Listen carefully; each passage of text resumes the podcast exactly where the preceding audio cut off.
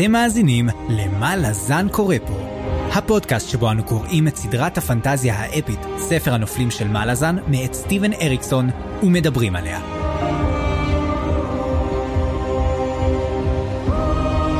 אני צפריר, ואני חיים.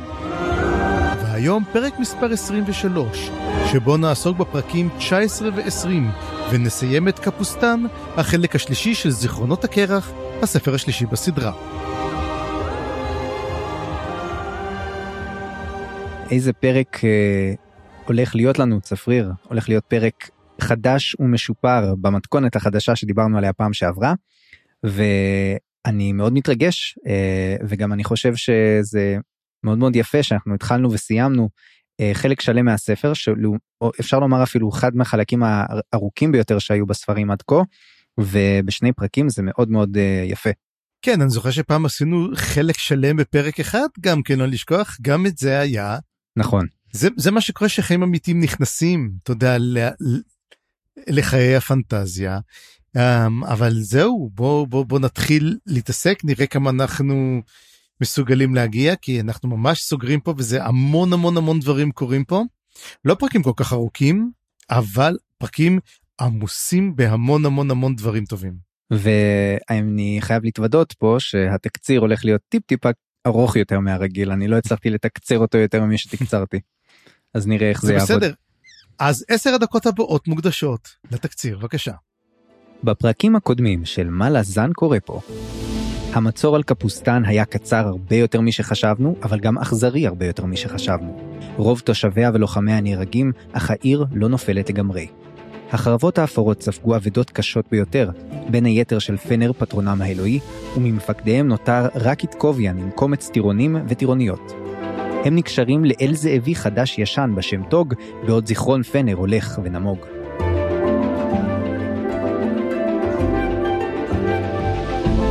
ובעוד פנר נחלש אל מלחמה חדש בשם טרייק עולה לזירה, ובוחר בגרנטל להיות לחרבו עלי אדמות.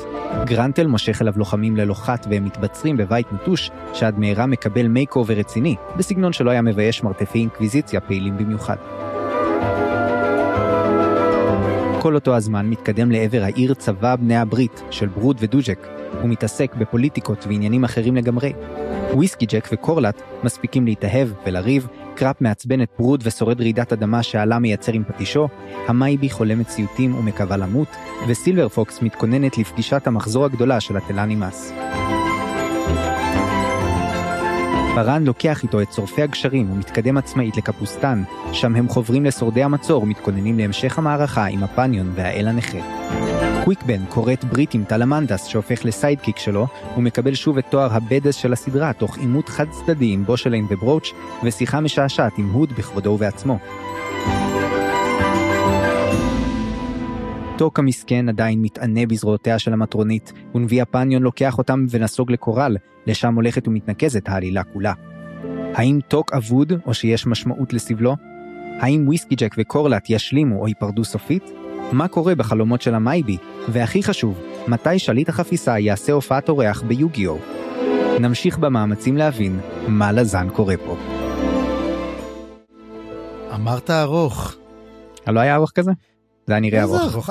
לא, אתה יודע, אני, אני, אני באתי ואמרתי לעצמי, אוקיי, ישבתי, הבאתי לי פה אוכל, סידרתי לי כאן שתייה וזה, לא, לא הספקתי אפילו, אתה יודע, את האנטרה להתחיל. אבל אתה יודע איך אני אוהב אה, הרי לרווח את זה קצת עם המוזיקה אז נראה איך זה יעבוד. אוקיי okay, בסדר אז יש לנו אז, אז הנה אז אחרי 20 דקות שסיימנו אז אה, בוא נתחיל את הנושא הראשון שלנו לערב אז במה מה המנה הראשונה שלנו.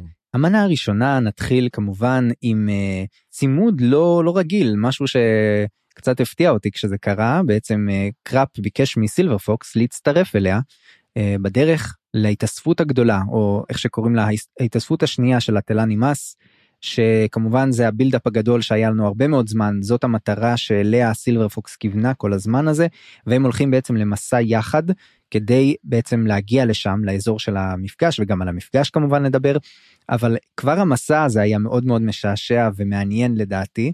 קודם כל אני רוצה קצת להצביע על הדמות של קראפ כי אני חושב שהיא עוברת פה עוד פעם כל מיני כאלה שינויים שאנחנו אתה יודע אולי אפילו לא שינויים אבל קצת דיוקים שאנחנו כל הזמן מקבלים טיפה יותר על הדמות שלו. והיה לי מאוד מאוד מעניין לקרוא את זה ואני חושב שפה כבר הניצנים הראשונים של זה. אני חושב שקראפ נהיה יותר רציני בפרקים האלה. הוא מדבר יותר לעניין וגם עם כל הצחוקים והאישיות המאוד מעניינת שלו שכבר אני מאוד מאוד מחבב הוא עדיין מצליח לתת הרבה יותר עומק והרבה יותר משמעות מבדרך כלל. האם גם אתה הרגשת את זה קצת? אני מתחיל להרגיש כמו ברוד. זאת אומרת שהוא מתחיל לעצבן אותי. תשמע, אני, הקראפ הוא חביב וזה, אבל הוא כבר, אתה יודע, אתה אומר לעצמך, אוקיי, הבנו את השטיק, הבנו את הקטע שלך, והבנו שאתה באמת הכי מגניב, הכי עצום והכי שיש בעולם. אוקיי, cut the bullshit, כאילו בוא, בוא, בוא תתחיל להיכנס, והוא לא מתכנס, הוא כזה עדיין, אתה יודע, יש לו את הקטעים שלו שהוא מין, אתה יודע, מין, um, אתה יודע, זה כמו בהתחלה שיודה היה עושה שטויות, אתה יודע, היה עושה כזה, מין וצוחק וכל מיני זה, ואז פתאום הוא נהיה בדס, רציני, ואתה אומר, אוקיי, זה מגניב, אז אני מחכה שקראפ יעשה את זה, והוא לא עושה את זה, וזה נורא נורא, אומר לי כבר, אתה יודע, אנחנו מבינים כמה הוא מדהים, הוא כאילו עומד מול ברוד, והוא מנפנף, אומר יופי, לכלכת אותי באבק, אבל הוא לא יוצא מהדמות שלו, מה... טיפש כביכול מה... זה, אבל אני קצת מתחיל לאבד אותו. אז זהו, לדעתי כן הוא מתחיל לצאת מהדבר הזה, מה... מה שאנחנו מכירים כבר ממנו, אבל אתה יודע מה, מה, מה שהכי הרשים אותי בדברים האלה זה לא כמה הוא חכם או כמה הוא אה, נהיה רציני, זה שבהרבה מהפרקים האלה אני מרגיש שהוא תופס את הנקודה של האמפתיה. הוא מתחיל להיות מאוד מאוד אמפתי והוא מתחיל מכל הדמויות הוא הרבה פעמים יכול להבין יותר טוב איך אה, אחרים מרגישים ולהשלים את התמונה מהבחינה הזאת וזה מאוד מאוד מרשים אותי וגם אנחנו נראה בהמשך קצת שהוא גם אה, עם קרול היחסים שלו הולכים ומתבררים ומתחיל יותר להבין אנחנו מתחילים יותר להבין באמת את מהות הקשר ביניהם וזה ממש מעניין. תראה אם הייתי אומר למישהו שהוא שליט החפיסה פה זה ללא ספק הוא קראפ. Mm. קראפ הוא לגמרי יודע מה קורה. הוא מנווט את הכל, הוא עושה את הכל, הוא הצלופח, הרי הוא הצלופח הגדול, והוא מתחיל מעיר אחת והוא יכול להפוך להיות בכיף לדברים אחרים, ואתה יודע, אתה יודע, עדיין לא מובן בדיוק מה המשימה העיקרית שלו, גם בפגישה עם הטלה נמאס, אני חושב, תגיד לי אם אני טועה או לא, אני חושב שהוא הופתע שם, בפעם הראשונה הוא הגיע לתוצאה שהוא לא ציפה לה. וזה קצת אולי אפילו נתן איזה סדק או, שתי, או שניים בחזות הבלתי שבירה שלו. כן אה, זה גם חלק מהעניין באמת העניין להראות קצת מהאנושיות שלו זה באמת גם אה, חלק מהסיפור. אבל בוא באמת נדבר קצת על המפגש הזה ובאמת כבר בדרך אנחנו מתחילים להבין שהולך להיות משהו גדול במיוחד בסיפור שהם רואים uh, כבר בדרך מלא מלא תלן איי שמצטרפים אליהם בעצם מתחילים ככה להסתובב מסביבם ואנחנו נראה שיש להם תפקיד גדול ב- בסיפור גם בלי שחשבנו על זה לפני זה. זאת אומרת הכרנו אותם כבר רק בספר הזה ואנחנו מתחילים להבין שהם חלק מהעניין אולי אפילו יהיה פה איזה שהוא מאבק כוחות עליהם. ודבר נוסף יש לנו בעצם את השתי מלזניות שמצטרפות אליהם גם המרינס והם כאילו קצת מרחוק אבל הם עדיין שמה בסיפור סילבר פוקס אה, לא מפריע לה יותר מדי. ואנחנו גם נגלה שיש עוד אה, דמות שככה אורבת לה ועוקבת אחריהם אבל גם את הדמות הזאת בעצם אה, אנחנו נראה שזאת בעצם קורלט וזה יקרה קצת בהמשך. בכל מקרה בוא נגיע לפגישה עצמה כי לדעתי יש הרבה מה לדבר עליה והיא פגישה מאוד מאוד מעניינת. אז בוא נתחיל מהנפשות הפועלות. הם מגיעים בעצם למקום המפגש ומי שפוגש אותם שם זה אה, כמה דמויות שחלק מהן כבר שמענו עליהן וחלק לא. אני חושב שיש לנו שתי דמויות חשובות פה שהן לפי דעתי כמובן פרנצ'ול או פרנקול. קול כן. איך את איך אנחנו פרנקול? אני, אני אומר פרנקול אבל uh, כמו אוקיי, הקריין? אבל יכול להיות שזה לא נכון. וכמובן תלן אימאס שאנחנו חיכינו הרבה הרבה כן, זמן כן, כן. לשמוע אותה. נכון. זה לא זה. לא אז דווקא אותה רשמתי נכון. היא אני חושב הדבר החשוב פה בעצם מכל המפגש הזה זה ה... זה המפגש שלנו איתה. כן אבל אני אני רק רוצה להגיד את זה בצורה יותר אה, ברורה כי אני חושב שלא עם כל הג'מבל הזה זה לא יצא ברור אז אני אגיד את זה רק בצורה ברורה. אמ, אז בעצם אנחנו נפגשים עם משלחת של מטילי עצמות של התלה נמאס ואת רובם אנחנו לא מכירים אבל חלק מהם כבר שמענו עליהם יש לנו למשל את אה, פראן קול שכבר הכרנו אותו בעצם במידה מסוימת אבא של סילבר פוקס ומכיר את קראפ גם מתוך החלומות שלו ואנחנו פוגשים עוד כמה מטילי עצמות אמ, שונים. והדמות שהכי הפתיעה אותי ואני חושב גם אותך צפריר שבאמת כמו שאמרת כבר חיכינו לה המון המון זמן זה באמת הדרקונית העל מתה. אולר אתיל המטילת עצמות הראשונה שכבר קיבלנו עליה רמזים לפני כן שהיא בעצם הדרקונית אותה דרקונית על מתה שעוד ראינו אי שם במשעול הפצוע בספר השני. קורל דה מורלן. קור... כן קורל דה מורלן ושאלנו את עצמנו מאיפה היא הגיעה, מה קורה שם, למה היא נמצאת שם, ואפילו אנחנו מקבלים תשובה על זה ממש כאן. ומה שעוד מעניין, ואני לא יודע אם שמת לב לזה, שכשמציגים אותה, את אולארי פיל, אז אי אסטוס אומר, first among the bone casters, Elaint, the first soul taken. ואליינט זה מילה שאנחנו מכירים אותה למרות שהיא לא באנגלית שמענו אותה אי אז בספר הראשון שזה בעצם תיאור של הדרקונים או איזושהי קריאה שאומרים לדרקונים וזה לא סתם קודם כל בגלל שהיא דרקונית ודבר שני היא אומרת בעצמה שיש לה איזשהו קשר לתיאם. היא אומרת אה, אני הגרסה או התאומה העל מתה של תיאם. זאת אומרת הצורה שאני לוקחת זה הצורה של תיאם רק בגרסה העל מתה. וזה היה מאוד מעניין צפריר אני לא יודע אם זה עניין צורני או שבאמת יש ביניהם איזשהו קשר אה, יותר אה, הדוק מזה. זאת השאלה ממש ממש טובה והפעם הראשונה שאנחנו מזכירים את איליינט מדובר על סילנה.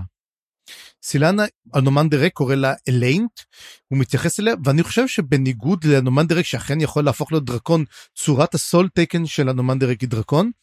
סילנה היא דרקונית אמיתית זאת אומרת הדרקונים האמיתיים לא אלו שיכולים להפוך להם זה כמו בעצם אתה יודע האם אתה יכול להפוך להיות עכברוש או שאתה יכול להיות גרילן. אז זו, זה העניין היא דרקונית אמיתית. עכשיו השאלה פה שצריך לשאול פה איך היא יכולה להפוך להיות אילנט האם יש בה דם דרקונים? האם או האם היא בעצם משהו אחר? האם היא דרקונית שהצורה שלה של הסול טייקן היא של תלנימאס. זה מאוד מעניין כי באמת כשהיא הופכת להיות תלנימאס מתואר שהיא נראית מאוד מאוד שונה מתלנימאסים רגילים. יש לה איזושהי צורה גדולה מוזרה עקומה אולי קצת מאיך שזה מתואר וזה באמת לא ברור כל כך למה. כי הרי לסול טייקנים אני לא חושב שבדרך כלל יש להם מאפיינים צורניים של הצורות שהם לוקחים נכון? כשהם בצורה האנושית שלהם. לא הם גם משנים את ה... יכולים לשנות מדי פעם גם למה הם הופכים זאת אומרת כן. יש מאפיינים אם אנחנו ניקח את אשתו הם לא אשתו איך קוראים לה חברה של זה שמגור מוגרה איך קוראים לזאת שהופכת לעכבישים. כן לא אבל היא דיברס זה קצת שונה. כן אבל אבל אנחנו יודעים שהם משנים את זה הרי מסרם הוא דוב לא בדיוק אנחנו ראינו אותו יש הוא קצת הוא גם מאוד לא דובי. הוא מתואר כאיש כן. מאוד צנום ו... ו... חלוש. כן. אז לדעתי אין קשר או לא צריך להיות קשר אז יכול להיות שמסתבר מה שאתה אומר בקיצור. אבל אבל מי זאת באמת אה, מי זאת אולר ת'יל כי מה זאת אומרת שהבונקסטר הראשונה האם היא הביאה את הקסם ל... לאותו עולם האם היא בעצם אחת מהאלים שישבו פעם במאחז החיות ולמעשה ש... היא הייתה אלה שלהם? האם זה קשור אולי לג'גהותים? כי הרי אנחנו יודעים שהג'גהותים התחזו לאלים. האם הג'גהותים לימדו אותם את הקסם? האם היא הראשונה שיצאה? אנחנו לא מכירים כמעט דבר בנוגע להיסטוריה העתיקה של האימאס. אני חושב שזה גם קצת מצלצל לי כמו מה שקראנו בספר השני, הטקס שהפך את האנשים לסול טייקנים, אתה זוכר את הדבר הזה? זה כן, אומנם היה... באימפריה הראשונה. כן, באימפריה הראשונה, האם זה קשור איכשהו לזה? האם היא הייתה הראשונה שעברה את הטקס או משהו דומה לו פה? אנחנו לא יודעים אם זה אותם אנשים בכלל, אבל... אה, לא, הם היו בני אדם. מה זהו. שהיה בעיר הזאת הם היו בני אדם כן פה הם והם מנסים לחכות אבל ידוע שגם כן הטלה נמאס ברגע שהם באו לעשות את זה הם השמידו אותם. זאת אומרת הם לא אהבו את הנושא את הדבר הזה. נכון בקיצור הרבה שאלות היא מעלה פה ואני חושב אבל גם שהיא עונה טיפה על שאלות או לפחות פותחת לנו עוד כיוונים כאשר אנחנו מגלים את המשימה שלה והיא ממש מדברת היא מסבירה שהמשימה שלה הייתה למצוא את השבטים האבודים שהיו עוד שבטים חוץ מהלוגרוס והקרון של הטלנימאס והיא הלכה לחפש אותם. והיא נוקבת בשמם. אני חושב היא אומרת מדברת על שלושה שבטים אחרים אבל ייתכן והיו יותר או שזה אלה העיקריים שהיא חיפשה בעצם. וזה גם מסביר למה היא הייתה בכל מיני מקומות לפני כן שראינו אותה גם אני חושב ב, כמו שאמרת בקורל דה מורלן וגם אחר כך ראינו אותה בעוד מקום אני חושב. זה מסביר את זה. זאת אומרת היא, היא לא סתם הייתה באיזשהו טיזנמו היא פשוט חיפשה את השבטים האלה. אני הבנתי בעיקרון שהמשימה שלה הייתה קצת אחרת. אוקיי. Okay. היא גם אמרה וגם זה מסביר וזה מעלה לי תיאוריה בעצם מה קרה בקורל דה מורלן. בקורל דה מורלן הרי אנחנו פגשנו אותה ליד הסילנדה שבעצם נמצאת שמה והיה שמה את הדבר וזאת החידה של הסילנדה זאת אחת החידות הכי גדולות והכי מגניבות שקיימות ב, בסדרה בינתיים מה קרה שם. ואנחנו זוכרים שבעצם את כל הראשים ערופים ומונחים בפירמידות וזה משהו שאנחנו גילינו כבר בספר שזה מנהג של טיסטי אדור עושים את זה שזה מנהג שלהם כמנהגם בקודש אז אנחנו יודעים שהטיסטה אדור עשו את זה. דבר שני אנחנו מצאנו את הטיסטה אדור מתים בחדר של הקברניט והשאלה הייתה מי חיסל את הטיסטה אדור ולמעשה אה, חיסל אותם ועשה את זה וזאת הייתה שאלה. הרמז היחידי שקיבלנו שהייתה שם חנית ענקית שפשוט פילחה את מי שישב במושב של הקברניט. אבל הם מדברים גם על מישהו אחר. הם מדברים גם על תלן אימס שהתנתקו וכרגע הם, יוצ... הם עושים פשעים. זאת אומרת כן. לא כל התלן אימס הם, נקראו לדגל חלקם הפכו להיות עריקים. והיא מחפשת גם את אותם עריקים ואחד מהדברים שאני חשבתי אולי וזאת התיאוריה שאותם עריקים חיסלו את אותם טיסטי עדור. ולכן היא הייתה שמה כי בעצם היא רודפת אחריהם ותזכור גם כן שלא רק היא הייתה שמה שהם עלו לסילנדה גם כן הגיעו לשם תלנימאסים שהם אמרו אנחנו מחפשים. טיסטיאנדי. לא. הגיעו לשם תלנימאסים, לא, אחד מהם נכון. גם ריחף ותפס את עצמו בתוך הקרע וסגר למעשה את הקרע של אותו קורל אמורלן והייתה שם בונקסטר והיא אמרה שמחפשים מישהו. ולכן אני בעצם אומר זה אותם אנשים. הם הגיעו לשם הם חיפשו אותם והם הלכו. עדיין זה לא מסביר את החנית הענקית שראינו שם כי ראינו שהתלנימאס הם קצת מאותגרים גובהית. הם יצורים מאוד נמוכים הם בעצם אם תחשוב על זה הם ההוביטים. בעיקרון הם הוביטים על מתים. שקצת אה, צריך לחשוב על זה הם לא יכולים להטיל את החנית הזאת. אז מראה אולי משתפים פעולה עם מישהו אחר יכול להיות וזה עכשיו השאלה מי הם אותם תלן אימס שלא פגשנו אבל אני כמעט בת... אומר שאתיל הייתה שמה כי למעשה חיפשה והיא הייתה חלק ממשלחת החיפוש בעצם יש איזה משלחת חיפוש שאתיל מנהיגה אותם. כן ולגבי אותם שבטים אבודים אנחנו גם פוגשים אותם בסוף הפרק 20 אנחנו מקבלים בעצם עוד פעם את, ה, את הדבר הזה מחדש כאשר ליידי אנבי פוגשת שם תלנימאסית אבל אני חושב שאתה תדבר על זה טיפה בהמשך כי יש עוד מה להגיד על הנושא הזה. כן. בדיוק. אני רק מזכיר את זה פה כדי שלא נשכח. ואני חושב שיש עוד שני נושאים חשובים מאוד שקורים במפגש הזה. נושא אחד זה ה... בוא נגיד הטייטל של סילבר פוקס שהוא מאוד מאוד מעניין כי עד עכשיו אנחנו ידענו שהיא זאת שבעצם אחראית על כל הסיפור אבל אנחנו מגלים שזה לא כזה פשוט במיוחד לאור השאלה שאני לא חושב אם שאלנו אותה עד כה אבל מה קורה עם זה שקלנבד עד עכשיו שלט בתלנימאס או לפחות בשבט אחד של התלנימאס הלוגרוס מה קורה עם זה שהוא שלט בהם? ועכשיו פתאום או שסילבר פוקס לקחה לו את השליטה או שהם חולקים בשליטה הזאת או מה קורה עם זה באמת ומה שמעניין פה זה שהם מדברים על זה שקלנבד אה, נמצא בסוג של לימבו מהבחינה הזאת של, של השליטה. כי קלנבד לא מת. זאת אומרת, הוא כן מת, אבל ברגע שהוא מת הוא הפך להיות אסנדנט. אז במהלך ההפיכה הזאת לא ברור אם יש לו עדיין איזושהי שליטה או לא, זה סוג של אה, סימן שאלה כזה.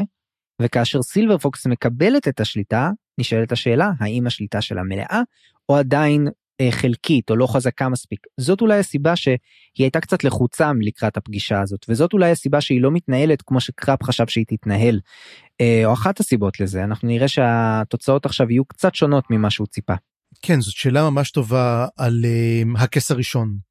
שקלם ודרי ישב על הכס הראשון ופיקד, אבל הוא פיקד רק על הלוגרוס, שים לב, הוא לא פיקד על הקרון, הקרון רק עכשיו חזרו, ועוד השבטים האחרים שהלכו להילחם במקומות אחרים, ונגלה בסוף באמת מה קרה להם, ובשאלה אולי אחת הגדולות ביותר בעולם המלזני, ואני מאוד מאוד מקווה שנמצא עליה תשובה. ו... עכשיו השאלה פה האם היא בעצם מה קרה עם, עם קלן וד עכשיו קלן וד צריך לזכור כל הזמן אומרים דבר אחד, קלנבד לא מת. אני חושב שעושה אסנדנסי ללא מוות. וכולל גם דנסר, כי הם אומרים, אם הוא היה מת, אפילו ברגע של המת היה ניתוק. אתה יודע, ואז למעשה היה אפשר להעביר את השליטה.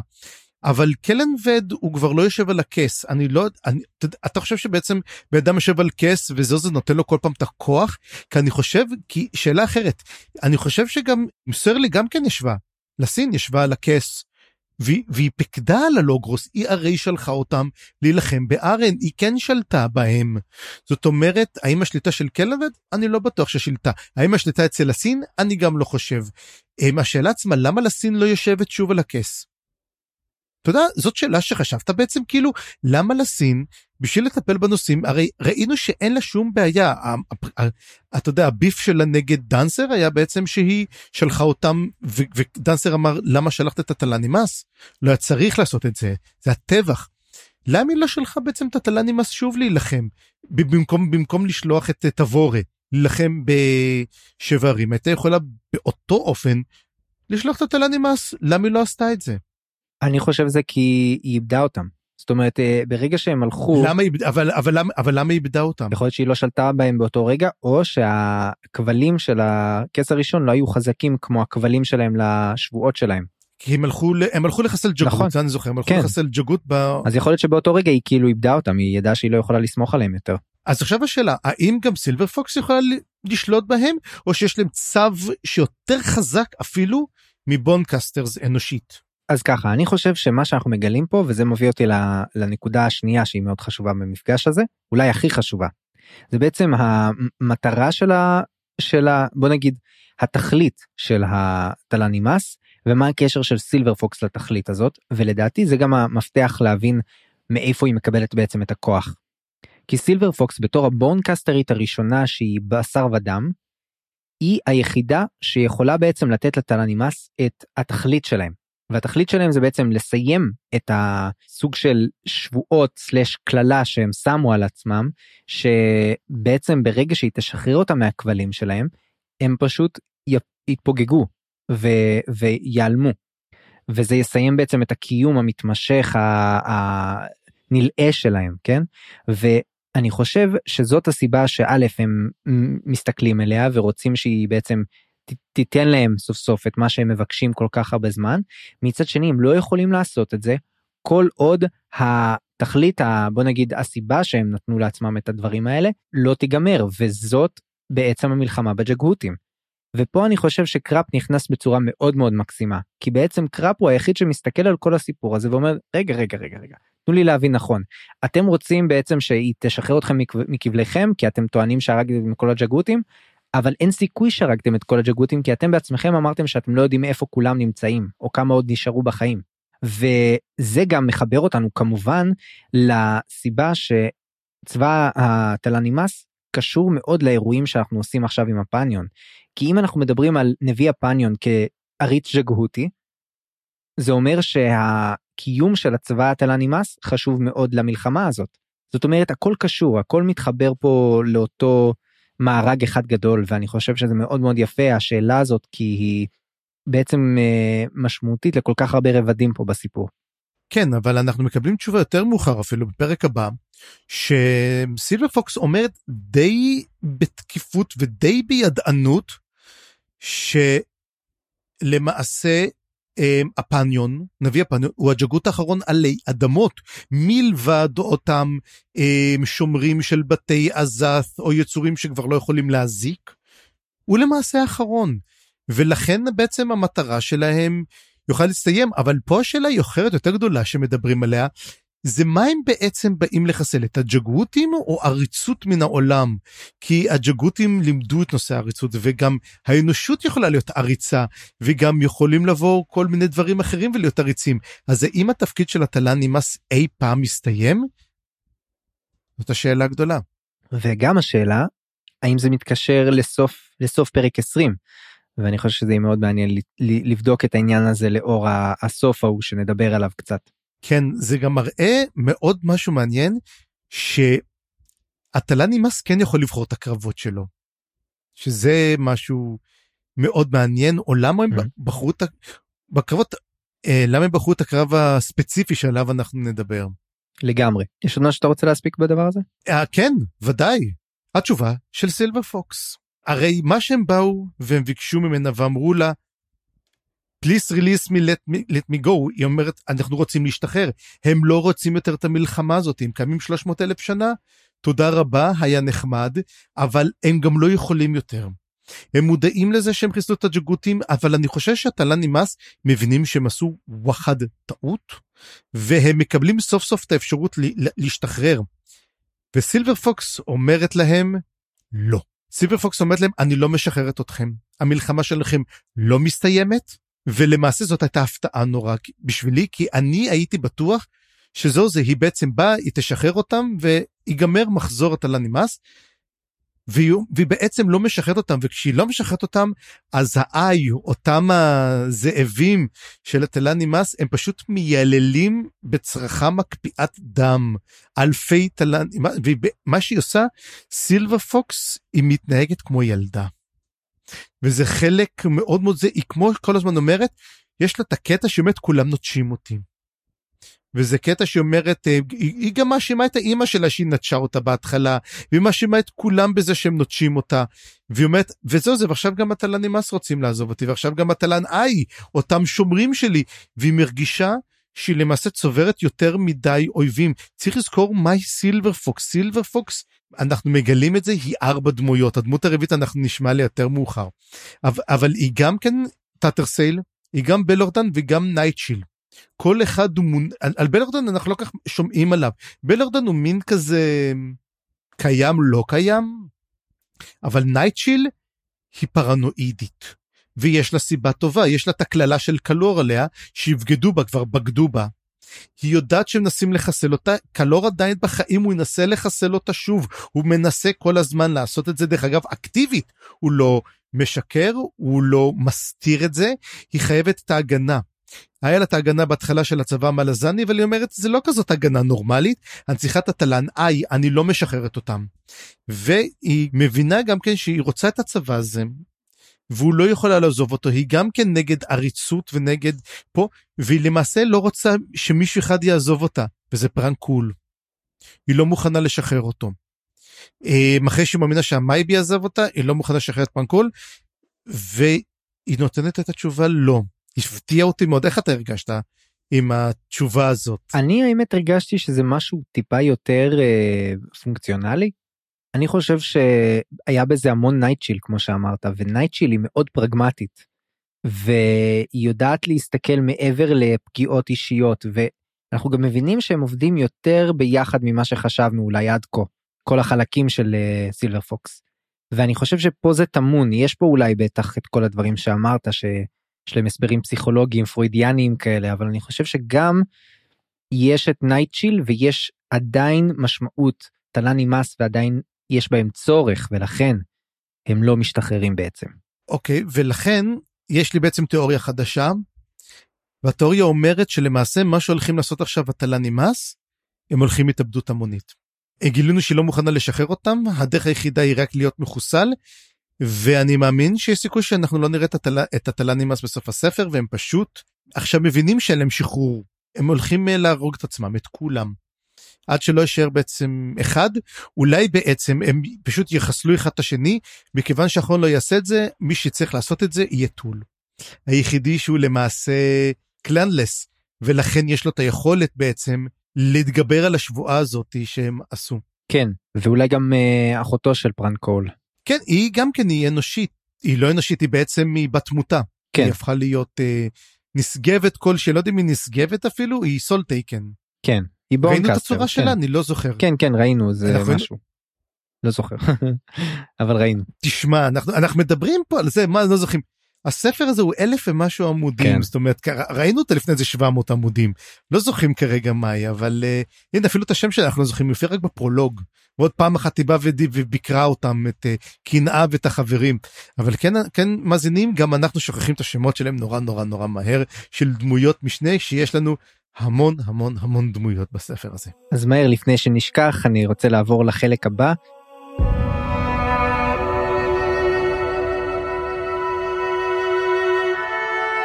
ואנחנו הולכים בעצם לדבר על הקרב הגדול שמתרחש בפאתי קפוסטן עם כל צבא המלזנים שהגיעו למסיבה באיחור גדול אבל פגשו בחוץ מלא מלא טנסקאורי וחוץ מזה גם נדבר קצת על וויסקי ג'ק וכל הדברים המעניינים שם שקורים לו כי אני חושב שיש לזה המון השלכות שאולי חשבנו או לא חשבנו עליהם עד כה.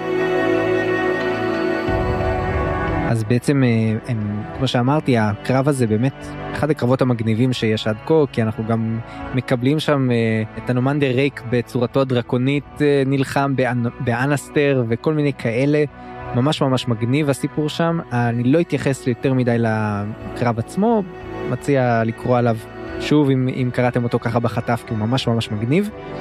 ונעבור לוויסקי ג'ק עצמו וויסקי ג'ק בעצם מגיע לסצנה מאוד מאוד טעונה. אמ, אחרי שהנמנדר ריק תוקף יש שם בעצם את האנסטר הזה ושהוא הילד של הזרע המת כמו שהזכרנו אותו כבר וכל הנשים של הזרע המת שזה בעצם אלה שמייצרות אותם מיילדות אותם או יולדות אותם אה, בצורה המזעזעת שדיברנו עד כה ואנחנו מגלים שהם לא סתם נשים אה, משוגעות. יש להם כנראה כוח קסם גדול מאוד ואפילו ההתקפה של הנומנדר ריק שהייתה אמורה להרוג אותם לחסל אותם רק מהממת אותם ואז בעצם וויסקי ג'ק שרוכב פנימה לתוך הקרב מבין את הסיטואציה ומתקרב לאזור וכאשר הנומנדר ריק הופך חזרה לבן אדם או לטיסטה אנדי מניף את החרב שלו והולך בעצם להרוג אותן וויסקי ג'ק עוצר אותו הוא אומר לו אל תעשה את זה. ובעצם עושה מעשה שאחר כך הוא נורא נורא מתחבט עליו ומתקשה מאוד להצדיק אותו ומתחרט עליו שבעצם הוא רוצח את כל הנשים האלה בעצמו. בעצם מציל אותן מהגורל של דרגניפור והורג אותן במוות רגיל וכאילו משחרר אותם מהדבר הזה.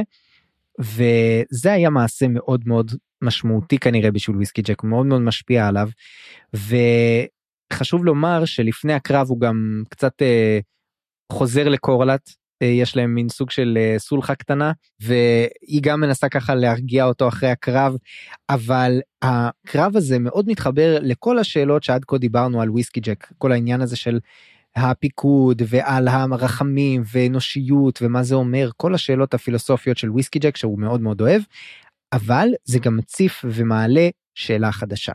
ואני חושב שזה לא משהו שדובר עד כה אבל השאלה היא בעצם כמה וויסקי ג'ק הוא באמת מפקד ואם הוא המפקד האם הוא המפקד האמיתי של המלזנים.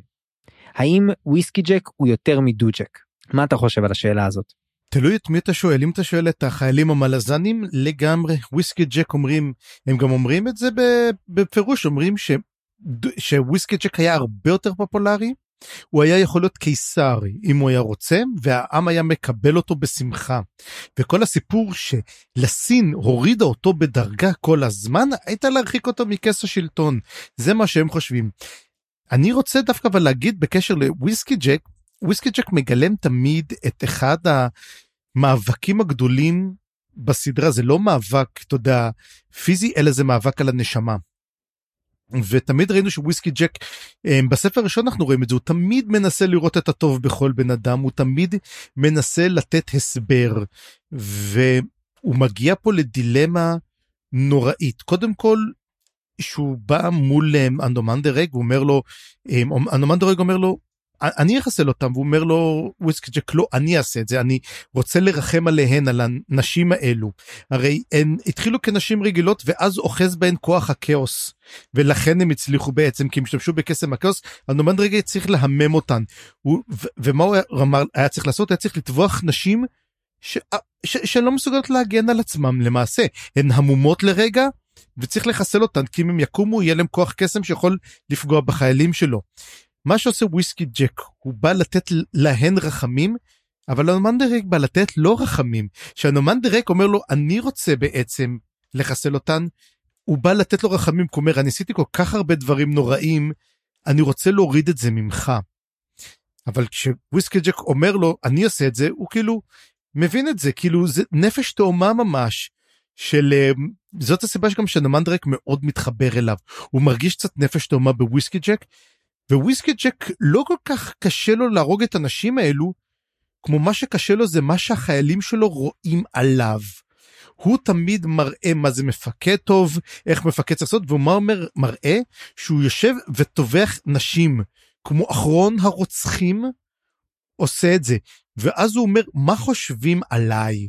לא אכפת, לא השאלה שלו האם הגיע, כי הוא יודע שנתן להם רחמים מדרגנפור, הוא שלם עם המעשה, הוא לא שלם עם מה שרואים את החיילים שלו עושים את זה.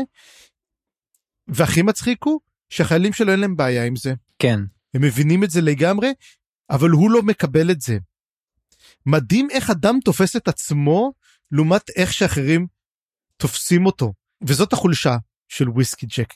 וויסקי ג'ק חושב שהוא לא בסדר, אבל הוא בסדר גמור. כן, וזה משהו שקורלט אולי עוזרת לו קצת להבין. היא גם אה, מעירה על כל הדברים שאמרת לגבי uh, לסין, ת, ת, תפתח את העיניים, אידיוט, אתה צריך להבין שאתה בעצם mm-hmm. הדבר, ה, אתה בעצם הדבר האמיתי. אתה הדבר ש... אתה בן אדם שיכול באמת להוביל פה. ותראה, כל הדבר הזה, אם אני חושב, וזאת סוג של תיאוריה מוזרה שלי, שאיך שה setup הזה עובד ואיך שהספרים מתנהלים עד כה, לדעתי וויסקי ג'ק באמת הולך גם להחליף את דוג'ק. אני חושב שמשהו יקרה לדוג'ק, אני חושב שהוא ילך ו... או ימות או יתפוגג או יהפוך להיות משהו אחר. Um, די ברור לי שוויסקי ג'ק הולך לה... לה... לעקוף אותו בסיבוב uh, ולהגיע למקום הראוי לו באמת, לפחות איך שזה נבנה עכשיו. ו... אז אתה אומר כן? שיש לנו וויסקי ג'ק נגד לסין confirmed?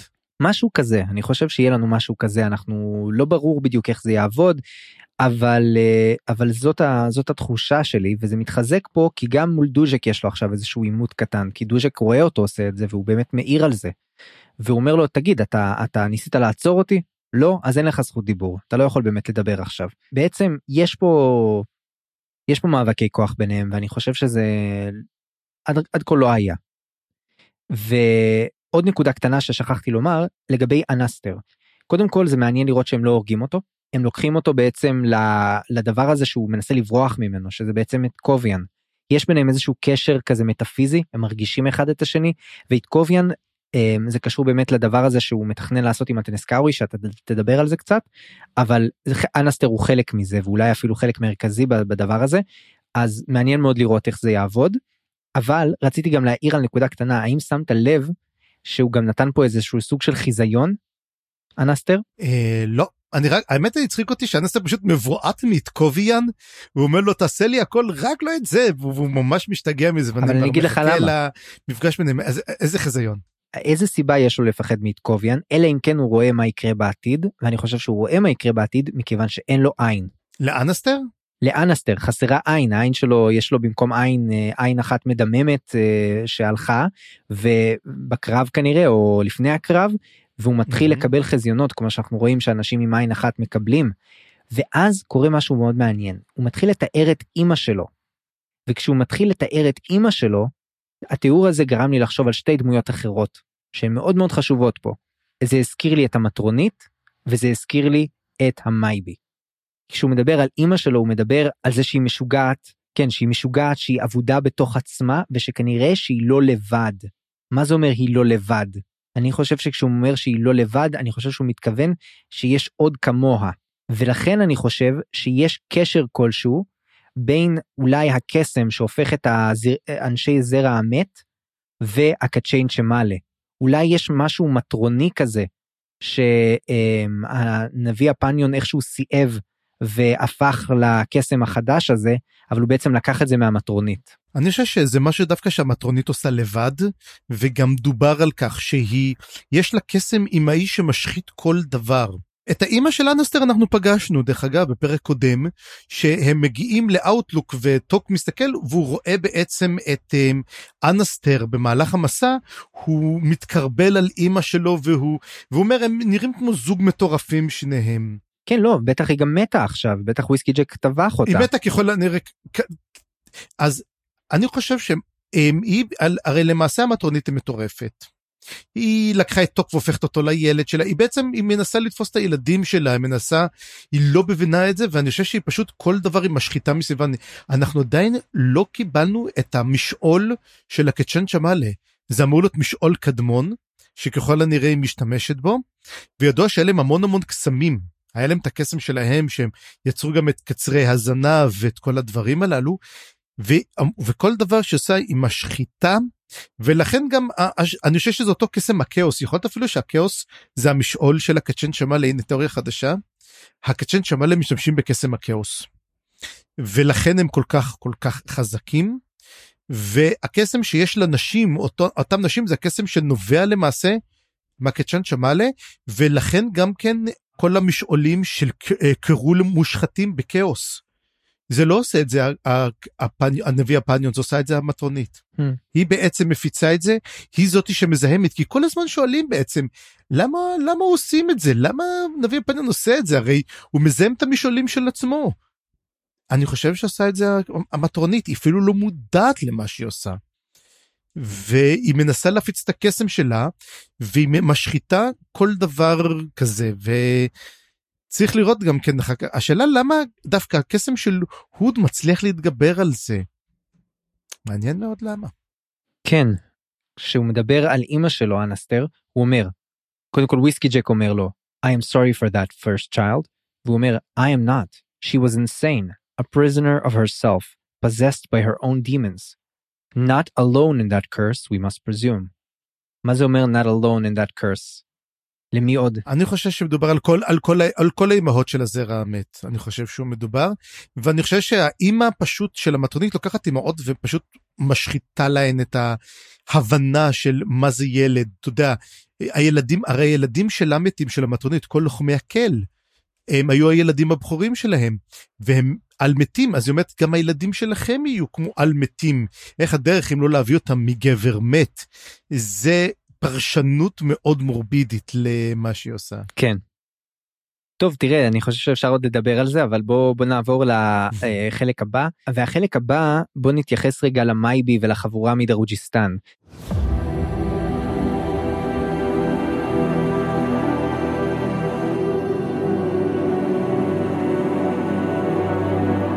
ואני חושב שהמייבי מקבלת פה קצת יותר מקום ואני חושב שזה לא סתם זה יוביל אותי אולי בהמשך לאיזושהי תיאוריה קטנה אבל המייבי אה, כמו שאמרנו בפרק הקודם מקבלת בעצם אה, בני ברית לא צפויים שזה קול ומוריליו שאנחנו זוכרים מהספר הראשון. שעכשיו מתנהגים בצורה קצת מאוד מאוד מוזרה הם ממש לא דומה לדמויות שהכרנו עד כה אני חושב הם קצת קצת השתנו קצת uh, קיבלו פה תפקיד נוסף. ו... הם, אה, כמו שאמרנו, התוכנית שלהם הייתה לברוח איתה, לקחת אותה. אה רגע, או שזה אמרנו רק בפרק הזה. אה, רק עכשיו הם החליטו לברוח איתה, כן, זה הפרק הזה. אבל, אבל, אבל צריך לזכור אבל משהו גם כן על החבר'ה. אנחנו רואים בכל הספר, בפרקים קטנים, כל פעם חלקים, איך הם מתקרבים אליה, עושים לה בייביסיטר, עד שהם אומרים חליק דווין ועושים את זה.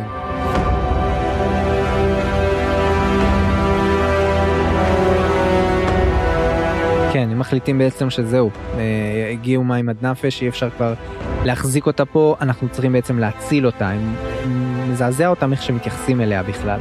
ואז הם מחליטים לעשות מעשה משוגע שמתאים קצת לחבורה מדרוג'יסטן, אני חייב לומר. הם מחליטים שהם גונבים אותה בעצם, אה, לוקחים אותה לקפוסטן, כי הם חושבים שבקפוסטן יכול להיות שיהיה מישהו שיכול לעזור לה, לרפא אותה למשהו, להקל על, על כאביה. ובעצם הם uh, מחליטים לקחת את כל הוואגן שלה ובדרך אנחנו מקבלים כמובן המון uh, חלקים שוב של המייבי שחולמת וממשיכה לחלום. והיא חולמת חלום מאוד מאוד מעניין בחלק הזה אני חושב שבעצם מדבר על טוק הצעיר. אבל לא כתוב שזה טוק הצעיר, מדובר על איזושהי דמות אה, מוזרה קצת שהיא מדברת איתה, אבל אני חושב שזה די מובן שזה טוק מהדרך שבה היא מדברת עליו ומהדרך שהוא מדבר אליה. רק שטוק בחלום הזה מאוד מאוד מתנהג בצורה מוזרה. הוא בעצמו חולם. זאת אומרת הוא נמצא כנראה בזרועותיה של uh, המטרונית באותו זמן. הוא מאוד מאוד uh, לא שפוי בשלב הזה, הוא לא אפוי לגמרי, והוא לא בטוח אם uh, מה שהוא רואה זאת המטרונית, או איזשהו חיזיון שנועד לגרום לו לאבד את השפיות לגמרי, הוא מאוד פרנואידי, וזה היה חלק מאוד מרתק אני חושב, כי דרכו אנחנו גילינו טיפה דברים שהיו מאוד מאוד uh, גם על המצב של טוק, אבל גם על זה שדווקא יש לו איזושהי שליטה במצב, אבל גם אנחנו מקבלים איזושהי הבנה שטוק יודע הרבה יותר ממה שאנחנו יודעים. ואני מדבר כמובן על זה שטוק מבין את העניין שיש לו איזשהו קשר לאיזושהי אה, ישות, איזושהי מישהי שמחפשת אותו. ואני חושב שזה מתחבר מאוד לדברים שאנחנו נדבר בהמשך על הזאב והזאבה שמחפשים אחד את השני. והוא מבין שמחפשים אותו, והוא מבין שהוא צריך לחכות לדבר הזה, הוא גם מבין את האירוניה בדבר, שמתי שהם היו ביחד, הם לא שמו לב שהם היו ביחד. אתה קלטת את הדבר הזה? כן, האמת היא שאני קלטתי את זה בדיעבד, מהסיבה ששמעתי את זה, ובהתחלה, והקריין שמקריין, בהתחלה עושה מין קול צרוד שאמרתי, רגע, מדבר איתי עם ה Crippled God? כי בהתחלה זה נשמע אותו דבר. ואז בפרק הבא, כש... הרי טוק אנחנו פוגשים אותו זה אותו קול אמרתי אה זה הטוק הצעיר mm. ואוקיי ואז אני קישרתי אחד ועוד אחד אז כן הקריין הרס לי את זה כי לא קלטתי בכלל בקריאה ראשונה כן. בשמיעה ראשונה שזה אכן שזה אכן טוק הצעיר. כן וכי גם בפרק הבא אנחנו מגלים למה כי הקול שלו כי הוא מלא בלכה והוא כבר ממש פצוע ו... ולא מדבר טוב זה למה הוא נשמע ככה מחרחר. כן. אה, מהסיבות הגופניות. היא שברה, המטרונית שברה אותו ולא מי יודע מה הרכיבה אותו נכון. כן, ופה גם uh, מתחילה להתברר בעצם השאלה הגדולה. מה הקשר בין המייבי לטוק? מה הקשר בין המייבי למטרונית? מה הקשר בין כל האלמנטים האלה שהולכים ונקמים לנו ביחד? והתשובה היחידה זה שיש לי לדבר הזה קשורה באמת אה, למהות של, זיכ... של הזיכרונות ושל החלומות האלה ואני לא יודע אם זה המקום לדבר על זה צפריר מה אתה חושב? א' אפשר לדבר על הכל אבל אני צריך, צריך לזכור עוד דבר אחר העולם של החלומות זה עולם שנחקר התחילו לדבר עליו רק בספר השני שיש את עולם החלומות שזה לא משעול שזה מין מקום שבו אפשר ליצור קשר וגם הרי קראפ יש לו את החלום שלו הרי קראפ חולם ונכנס לשם ויכול להיות שזה דרך אגב קראפ פה מחבר ביניהם ביחד קראפ לא נפגש מעולם עם טוק הצעיר אז לא ידוע למה הוא עושה את זה להיות שקראפ שולט בו בהכל והוא בעצם מין puppet master חבל על הזמן שעושה את זה. כן. אני חייב להגיד רק באמת כן. שכל הנושא של החבר'ה הדרוג'יסטנים זה מין קו עלילה שאני לא רואה לאיפה הוא מתקזז, זאת אומרת יש לנו אחלה קווי עלילה, ואז פתאום המייבי או קול או מוריליו, ואני מאוד אהבתי את מוריליו ואת קול בספר הראשון, וכאילו הם הפכו להיות פה, הגיעו למידה, לרמה של בייביסיטרים, ואני לא יודע אם הוא בעצם בונה את זה כי הוא רוצה להכניס את המייבי באיזושהי דרך או משהו שהיא תעשה לסילבר פוקס או שהיא תיקח ממנה את הנעורים בחזרה whatever שהולך לקרות אבל זה קו עלילה שמאוד אני לא מתחבר אליו. כל פעם יש איזה קטע קטן שהוא מופיע או כזה מין נקודה לא מעניינת שמבליחה מדי פעם ואני חושב שאפשר היה לעשות יותר מעניין אולי היא קצת משעממת אותי. כי אני אומר גם כן מה הגיעו החבר'ה מדרוג'יסטן מה הם עושים? אף אחד לא מתייעץ איתם לא מזמין אותם לישיבות קרב. הרי הם אחראים לכל המסחר הם אחראים לכל הלוגיסטיקה. הם הרי יש ישיבה מאוד מאוד גדולה שמתרחשת הם אפילו לא מוזמנים אליה. כן. אה, אני קשה לי מאוד מאוד להבין את כל הסיפור הזה ולאיפה הדמויות האלו מגיעות. תראה אני חושב שיש פה קשר מאוד חזק לטוק ואני מתחיל לחשוב שאולי המייבי היא לא רק המייבי.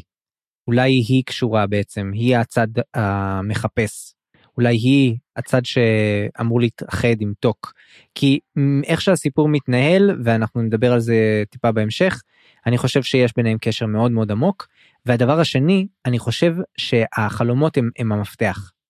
כי מאיך שטוק מתאר פה את הדבר הזה, הוא אומר שהוא כאילו מדבר שם באיזשהו שלב אל הנביא, כי הוא חושב שזה עדיין הנביא שמתעתע בו.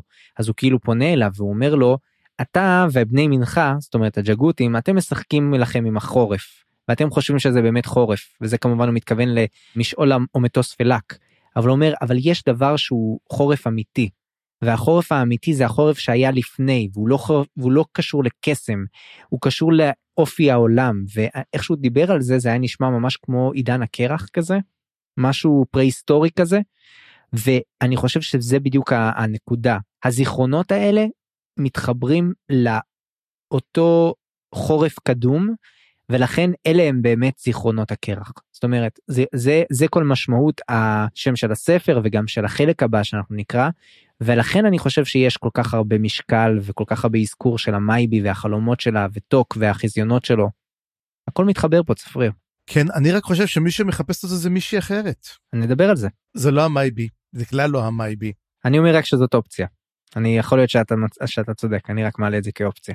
זה אנחנו נדבר ממש ממש בסוף בחלק נכון. האחרון כאילו אתה יודע אנחנו יש ממש איזה יש איזה ממש מבנה לפרקים אלו ואז אתה יודע נותנים לך איזה מין סטינגר כזה בסוף אחרי כן. שהכל נגמר ואתה אומר וואו.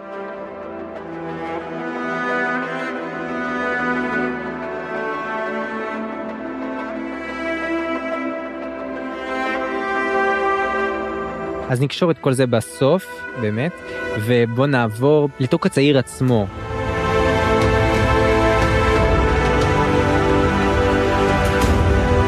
שזה באמת ההתחלה של, של פרק 20, אם כבר הזכרנו את תוק הצעיר, אז אני רק אזכיר בקצרה את מה שקורה איתו.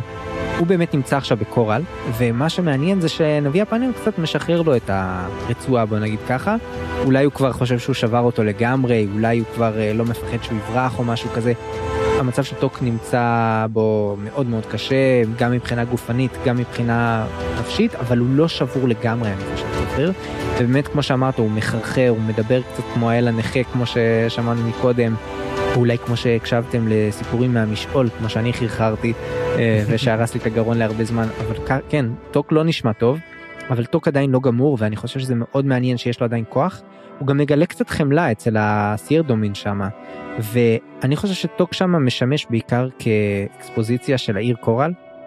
ואתה יודע הוא בנה שם משהו מאוד מאוד יפה אני לא אתעכב על זה אבל אני אוהב איך שהוא בונה ככה ערים ייחודיות נגיד את זה ככה ממש שבנויות בצורה ייחודית שיש להם מאפיינים מאוד מיוחדים ראינו את זה בדרוג'יסטן ראינו את זה בקפוסטן ועכשיו גם בקורל. קורליסטן אני מבקש זה כן קורליסטן. ואני חושב שזה setup מאוד מאוד מעניין לאולי הזירה הבאה של ההתרחשויות שנראה בהמשך אני מקווה. וזהו. כן אנחנו מתקרבים לאט לאט. גם יש את העניין הזה גם שיש את הסיר דומין שמלווה אותו. מין חצי שומר חצי מטפל שהוא לוקח אותו והוא ממש הוא לא יכול כבר ללכת הוא נשען עליו אז הוא אומר לו בוא נ... והאסיר דומין מפגין המון רחמים כלפיו. זה והוא ממש מדבר את הולכים אישיים זאת אומרת יש שם את הסיפור של אסיר דומין זה סיפור קטן אבל הוא, הוא, הוא שינה לי לגמרי את המחשבה. וגם זה שינה לי פתאום משהו אחר שאני גם אגיד לך הרי הרי הנביא הפניון נמצא שם שנים והוא מדבר שהוא היה בעצם אבא שלו הלך להפליג והם תמיד ראו את המפרשים שהם ראו את זה ואז הוא התחיל הגיע הנביא הפניון והתחיל להטיף ואימא שלו הפכה והוא ראה אותו ואז פשוט האבא הוא לא הוא פשוט עשה את זה ועשה אחורה פנה ופשוט ברח הוא אפילו לא אגן שמה. אתה יודע ובעוד שאנחנו רגילים לראות אותם כ... כמוקס כאילו אתה יודע טנס קאורי שטובחים אותם בהמוניהם הם חסרי שמות הסיר דומין הזה אנחנו לא שומעים את השם שלו הוא סיר דומין אבל הם אנשים כמו הצבא המלזני לכל אחד יש את הסיפור פשוט הם יש להם אמונה דתית הם מאמינים הם לא פנאטים הוא אפילו מדבר איתו מאוד בחמלה אומר לו בוא תשים את היד על הכתף אני אעזור לך ללכת. זה ואז אני נזכרתי בתיאוריה אחת שהייתה לי ואני ריסקתי אותה באותו רגע ואז אמרתי רגע נביא הפניון הזה. נכון? זוכר שאמרנו שהוא עלה להר ומצא אותה ואמרתי הוא מצא את ברן. נכון? ואז זה הוא לא מצא את ברן הנביא הפניון מצא את המטרונית. כן. וזה הסיפור שקרה. ואז אמרתי וואלי זה התסדר לי בראש אמרו הוא הלך לשם וחיפש את הרי נביא הפניון עלה על ההר וחיפש אותה.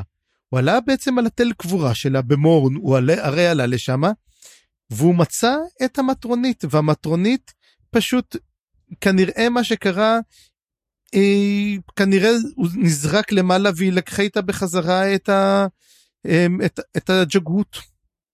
אנחנו נקבל זה כנראה את הפרטים אבל זה לגמרי נחשב סגור שזאת המטרונית מישהו הביא איתו ואת כל האמונה והמטרונית הרי התחילה לעוות אותם. וזה מה שקרה. היא גם היוותה את הג'גות היא גם היוותה אותו גם את הג'גות גם כן הוא למעשה לא היה עריץ היא הפכה אותו לעריץ. לח... היא, אני אומר המטרונית היא האיום הגדול ביותר שלהם פה וזה לא משנה אם הם יהרגו את הפניון דומין יקום עוד אחד יקום גם כן עוד נביא פניון היא חייבת לחסל אותם. כן דיברנו על זה שה... כצ'יין שמעלה הם העריצים של הג'גותים כאילו יש פה מין היררכיה כזאת. כן אבל אתה יודע אני לי, לי היה ברור שהוא מצא את המטרונית אבל uh, אני מניח שזה כולנו מפספסים דברים uh, פה ושם. גם אני וגם אתה. כן כן. לא אבל זה זה ממש אה, נכון מה שאתה אומר. יאללה אז uh, אתה רוצה אולי להסביר לנו קצת אולי על האירוע החשוב uh, הבא. האירוע החשוב הבא הוא בעצם מה שהרי וויסקי ג'ק חיסל את האימהות. אבל הוא החליט לא לחסל את שאר הצבא. הטנסקאורי הם כבר לא צבא, הם אספסוף. וברגע שמגיעים, בעצם נגמר הקרב, אמורה להיות פגישה בין נציגי הקפוסטן, מי שנשאר בקפוסטן, לעומת הצבא המאוחד. אז בדיוק לפני שהפגישה הגדולה הזאת מתרחשת ובאמת נדבר עליה, יש נקודה קטנה. החרבות האפורות מתכוננים ליציאה ומסתכלים על כל הטנסקאורי ורואים שהחרבות האפורות מאכילים אותם נותנים לטנסקאורי אוכל והם ופתאום מנסים להבין כאילו מה מה מה קורה שם ומתברר שחרבות האפורות נתנו המון המון כסף לברגהסטים שהם היחידים שעוד הביאו אוכל הם קנו מהם כמויות אדירות של אוכל והם לאט לאט הם מתחבבים על הטנסקאורי ואנחנו רואים שזאת בעצם שיטת גיוס. הרי החרבות האפורות איבדו המון, קרוב ל-90% מהכוח שלהם, והם צריכים אנשים, והם צריכים פנאטים. למה זאת צריך לזכור? החרבות האפורות זאת למעשה כת פנאטית של לוחמים. חרבות האפורות נשלחים לפנר, בעוד את קוביאן אמר עכשיו אנחנו עוברים לטוג ולפנדריי, אנחנו צריכים עכשיו לוחמים חדשים שיאמינו בהם. ואיפה הכי טוב לקחת אם לא מאמינים לשעבר? והטנסקאורי הולכים להיות בעצם החרבות האפורות החדשים. וזה משהו מאוד מאוד מעניין. אנחנו רואים איך לוקחים אותם והופכים אותם משהו אחר. מה אתה חשבת על זה? זה היה מאוד מעניין לראות את התגובות השונות שהיו לדבר הזה אצל אצל השאר. זאת אומרת הם הסתכלו על זה הם כאילו מה התחרפנו על כל השכל? קודם כל מבזבזים על זה אוכל וכסף ואתה יודע צבא שיכול להכיל את עצמו פחות או יותר. אבל אני חושב שזה מדהים. זה אתה יודע זה הזכיר לי קצת כמו לקבל איזשהו כלב אה, כלב או זאב. מוכה שעשו לו קרבות קרבות כלבים. כן כלב פרא כזה ש, שהדבר הראשון שעושים כדי להרגיע אותו זה להאכיל אותו בכזה ב, באוכל אה, צמחוני או כזה בבונזו. כי אתה לא אוכל צמחוני אתה תהרוג את הכלב או, די, או אתה יודע מה אבל, אבל זה גם זה גם ההפך בעצם. כאילו אם אתה אה, הרי אחד הדרכים להפוך כלב למשוגע זה בעצם לתת לו לאכול בשר נע זה אחד מהדברים הראשונים שעושים אתה יודע להרגיל את הכלב הרי כלב לא חייב להיות תוקפן אבל בשביל להפוך אותו לתוקפן אתה בהתחלה mm-hmm. מלמד אותו לאכול בשר נע אז אני חושב שזה בדיוק העניין שעושים פה עם הטנסקאורי רק הפוך. מנסים בעצם לביית אותם להרגיע אותם ל- ל- ל- להעניש אותם באלף וזה באמת מה שהם mm-hmm. מנסים לעשות אז היה סצנה מאוד מאוד ורעיון מאוד מאוד חזק נראה איך זה יתקדם באמת בהמשך. כמובן זה קשור גם לאנסטר ומה שראינו מקודם. Mm-hmm. וגם צריך לזכור שזה יהיה מעניין שאם הם עכשיו יוצאים החרבות האפורות להילחם נגד הפניון דומין מה שאומר שהם פשוט הולכים להחליף צד אתה, אתה חושב שיהיה פה איזה backstabbing שהם לא יהפכו עד הסוף שהם לא יעשו את זה הם אה, יצורים די אה, די ישירים אני לא חושב שהם יכולים אה, להיות לעשות פה משהו מתוחכם יותר מדי טנס קאורי עם כל הצער. ועכשיו אחד מהדברים שאני רוצה לדבר אם כבר מדברים על חרבות אפורות אני רוצה לדבר רגע על איתקוביאן. איטקוביאן מופיע פה עוד מדי פעם אנחנו רואים אותו דמות uh, שמופיעה הוא פחות או יותר הנקודת מבט שלו כל הפרק. כן אבל אני לא הבנתי משהו ואולי תוכל פה להסביר הרי איטקוביאן אמר אנחנו בעצם עושים אני כבר לא השילד אנביל הוא מוותר על זה לנורול ונורל זאת אותה מי שהייתה אותה אה, המגויסת החדשה טירונית שהיא מקב... קיבלה את זה על עצמה. אז מה הוא בעצם איטקוביאן כעת? הוא כבר אין לו קשר לחרבות האפורות, הוא כבר לא... אז זהו זה, אני חשבתי גם שהוא מורטל סורד, אבל אז יש סצנה שהוא תופס איזה חייל מסכן, הוא אומר לו, אני כבר לא בדרגה בכירה, הוא אומר, אני לא דרגה בכירה, אני חייל פשוט. ואז הוא אומר לו, אתה רוצה להחליף לי את הקסדה? ואז הוא אומר לו, שמע, יש לי קסדה יפה, אתה רוצה? ואז הוא מסתכל על הקסדה רגילה ואומר, אמ, קסדה יפה, תודה. והוא רואה שמצדיעים לו, אומר, אני לא קצין, אני לא דרגה בכירה, הנה יש לי קסדה פשוטה, הכל בסדר, זה מי שאני. איטקוביאן פורש מתפקיד מנהיגותי, אין להם מורטל סורד. ולכן יש לי את התיאוריה. התיאוריה הזאת משלבת כמה תיאוריות אחרות. אחת התיאוריות היא שלי, שכבר פגשנו את טוג ואת פנדרי. ואני צריך להסביר את התיאוריה הזאת כנראה בסוף, כי היא מתבססת על כל מה שאנחנו נדבר עליו בפרק, כולל בסוף הפרק. ואני חושב שיש להם מורטל סורד חדש, שהוא לא קשור לאף אחד. אני אתן עכשיו פה את הבום, ואחר כך אנחנו נרכיב את זה בסוף. המורטל סורד של החרבות האפורות הוא טוק. הצעיר כמובן. למה? אנחנו נראה בדיעבד. המאזינים זה יגידו פתאום יעשו כבר אחד ועוד אחד כי זה די מובן, אבל וזה גם מסביר בדיוק את כל מה שאתה מדבר על אותן זיכרונות של קרח. אוקיי okay, מעולה אני אוהב את התיאוריה הזאת נראה איך זה אני לא חשבתי על זה אבל אני אציע פה משהו קטן נוסף שכן עונה לך על השאלה בצורה אחרת קצת וזה שאני חושב שהוא שם את עצמו בפוזיציה שהוא יכול להיות ה mortal sword הכוונה לאיטקוביאן אבל בשביל להיות mortal sword לא מספיק רק להגיד היי, אני mortal sword. צריך אתה יודע כמו גרנטל להפוך להיות mortal sword. ואם האלים האלה הם באמת במצב מאוד אה, ראשוני או קמאי או אבוד יכול להיות שהוא עדיין צריך לחכות. יכול להיות שהוא עוד לא קיבל את ההאצלה את ההערה או מה שזה לא יהיה והוא עדיין מחכה לזה או שהוא לא רוצה את זה במיוחד אבל לדעתי יכול להיות שהוא עדיין יהיה שם או אופציה נוספת. אם מדובר פה בשני אלים זה קצת מצב שונה מאשר החרבות האפרות שהיה להם רק את פנר אז אולי יהיה פה תפקיד חדש לאיטקוביאן משהו שמחבר בין שתי האלים האלה משהו תפקיד נוסף או אולי המחבר או הבונסמית אם תרצה אה, משהו כזה.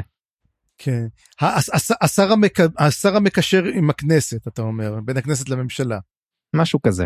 תראה אני לא כזה סגור על מה שאמרת מכיוון שנורול הפכה להיות שילד אנביל לא עשתה תהליך מיוחד פשוט היא די קיבלה את המינוי הזה אמר לה אה, איך זה אה, אה, הוסמכת כאילו בא אליה התקובי אמר לה הוסמכת את עכשיו השילדנביל היא, היא אפילו לא כך סגורה לתפקיד שלה מה היא צריכה לעשות?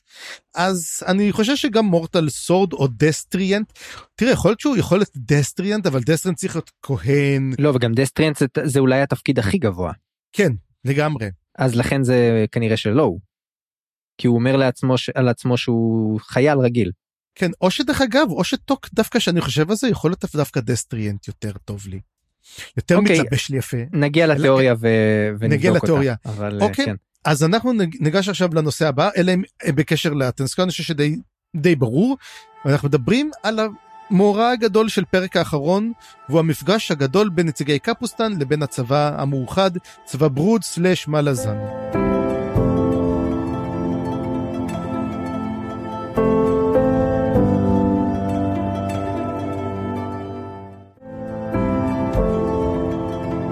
והם נפגשים, ולמעשה המפגש עצמו הוא מפגש, איך אני אגיד את זה?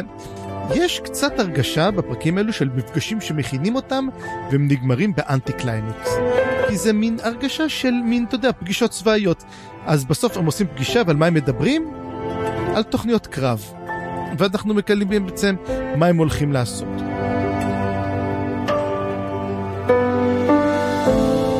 ו... הם נפגשים כולם ביחד, הם כל בעצם איתקוביאן מגיע ואומרים לו, או, הנה הגיע המגן של אה, קפוסטן, והוא אומר, אני ממש ממש לא מקבל את התואר הזה, אני לא עשיתי כלום, אני לא נלחמתי אפילו. מי שנלחם זה הבורקליאן, אני לא נלחמתי. שזה שקר כמובן. מור... זה שקר, אבל הוא, הוא לא מקבל את זה שהוא לוחם, הוא, הוא אומר, אני לא מגן, אני לא הצלחתי במשימה שלו. ודוגרי צודק, הוא לא הצליח במשימה שלו. הם, מה, מה נשאר כמעט מקפוסטן? כמעט כלום. האנשים שהצליחו להבריח אותם למנהרות, קפוסטן נפלה, קפוסטן הושמדה. הם בעצם באו רק לנקות בדיעבד את מה שנשאר.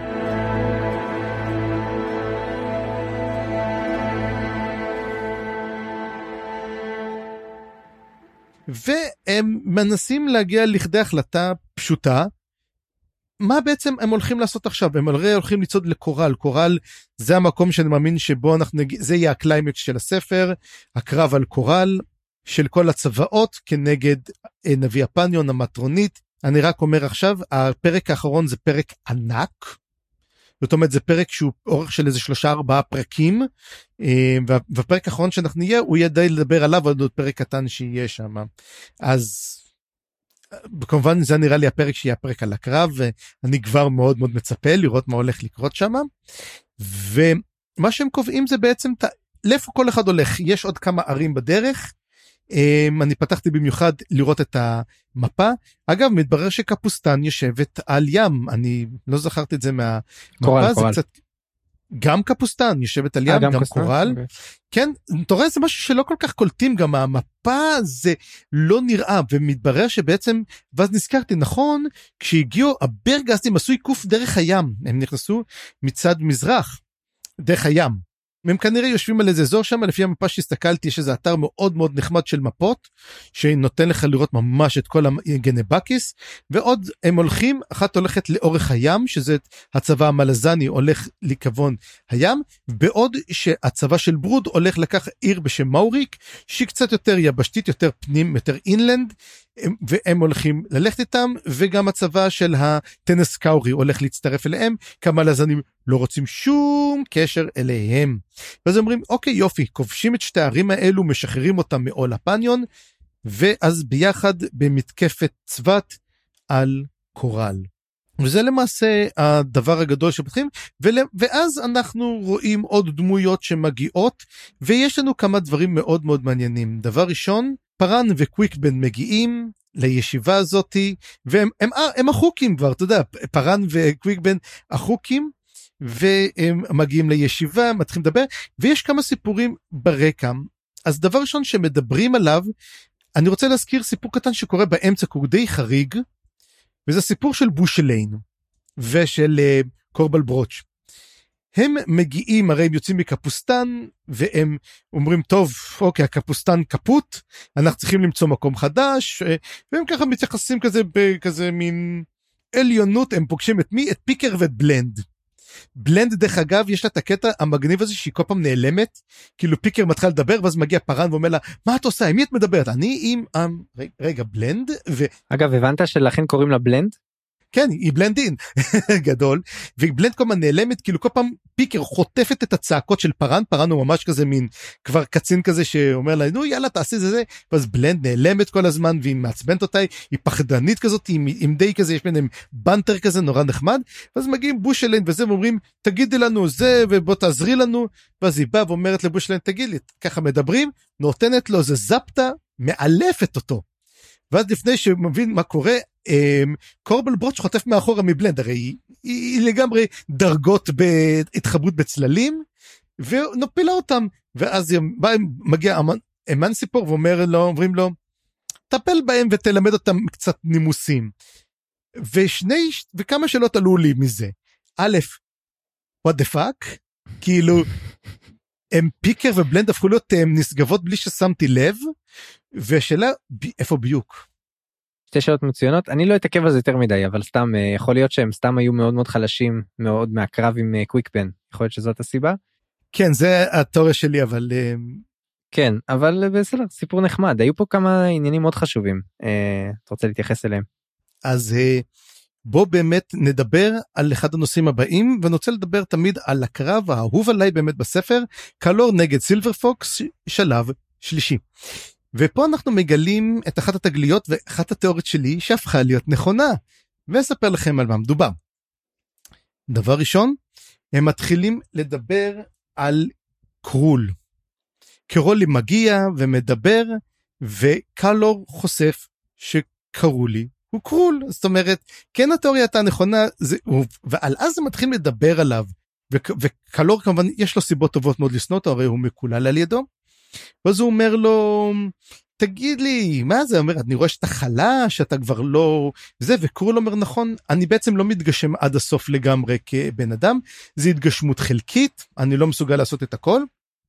ואז הוא בא ואומר לו קטע נחמד הוא אומר לו תגיד לי אתה עדיין סוחב את הכס שלך מאז ואותו כס יושב עליו הריח את אותו נר שנותן לו חיים זה באמת היה אותו כס אותו כס שבאמת הוא הגיע אליו בהתחלה וזה מדהים כמה שהוא לא שוכח את זה. הוא לא מוותר על השלטון אתה יודע הוא יושב בכס אבל הוא נזכר באותה תהילה שהייתה לו פעם מדהים כמה בן אדם יכול להחזיק פה בעניין הזה. ו... בעצם רואים שקלור פה הוא דמות נאלכת אין לי כל כך הרבה מה להגיד עליו גם כן ו- וסילבר פוקס כמובן מתחילים לדבר שהיא אומרת תשמעו היא חוזרת כמובן אחרי הפגישה שהייתה עם הטלנימאס היא חוזרת היא וקראפ והיא אומרת תשמעו הטלנימאס הצטרפו לקרב בקורל אבל אנחנו מטפלים בשני דברים אחד הקצ'נט שמעלה שלנו דבר שני, אנחנו הורגים את הג'גות, לא אף אחד אחר. אז ופה קלור מתחיל להגיד כן הם רוצים להרוג את הנביא הפניון כי הוא ג'וגרות. ואז הוא אומר לה ומי יודע שאתם תפסיקו פה? מי יודע מה אתם עוד תעשו? מה הכוח שלכם? הוא לא סומך עליה בכלל? עם כל הכבוד הוא חושש לעצמו שהיא תפנה את ה... עכשיו היא שלטת ב... בתלנים. אז. הוא דרך אגב קורבן מאוד מאוד אה, קביל. ומתחיל בקרב הוא כמובן בא רוצה להרוג אותה ואנחנו מבינים שהחששות של נייטשיל די די במקום. אבל אז שמדברים ואומרים מה קורה איתה עם, עם, עם, עם סילבר פוקס מסבירים למעשה שהם אומר אם לא תקראפ אומר את זה שלמעשה בסילבר פוקס יש ארבעה אנשים ולא שלושה כמו שחשבנו חשבנו על טטרסייל ראינו סימנים ממנה, ראינו את נייטשיל כמובן, בלורדן אנחנו לא כל כך רואים מה קרה, אבל גם יש עוד אחת, מישהי שנמצאת שמה, וזאת הבת של אה, פראן קול. ואומרים, ומי זאת היא? ואז הוא אומר, איך קראו לה? אז הוא אומר, קראו לה סילבר פוקס. זה השם שלה. ואנחנו לא יודעים מי היא או מה היא או איך ראינו את זה ואולי יש קשר בעצם לאחותו האם הוא הכניס מישהי שזה אני מנסה להבין מה היא ומה... אני אני יכול להסביר נראה לי אה, כשאנחנו מדברים על המעטפת הזאת שנקראת סילבר פוקס ואנחנו אומרים בתוך סילבר פוקס יש איחוד של כמה נשמות ועד עד כה דיברנו על שלוש נשמות באמת. כאשר השתיים המרכזיות זה טאטרסייל ונייטשיל. אבל המעטפת עצמה היא לא סתם מעטפת היא ישות. זאת אומרת גם סילבר פוקס היא ישות בפני עצמה. והיא חלק מכל המארג הזה. כאילו גם ה... אתה יודע, גם המעטפת, גם אותה, אה, גם לה יש תוכן. ואני חושב שזאת בעצם הנשמה הרביעית. ואני חושב שאותה נשמה רביעית היא זאת ששואבת את הנשמה מהמייבי.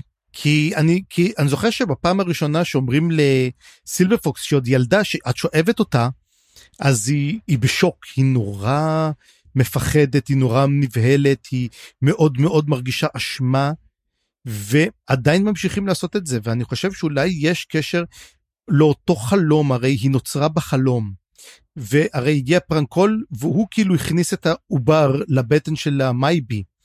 וזאת הייתה בעצם סילבר פוקס זאת זה הזרע שהיה שם. הזרע של ה... הזרע של המת אם אפשר לקרוא לזה ככה.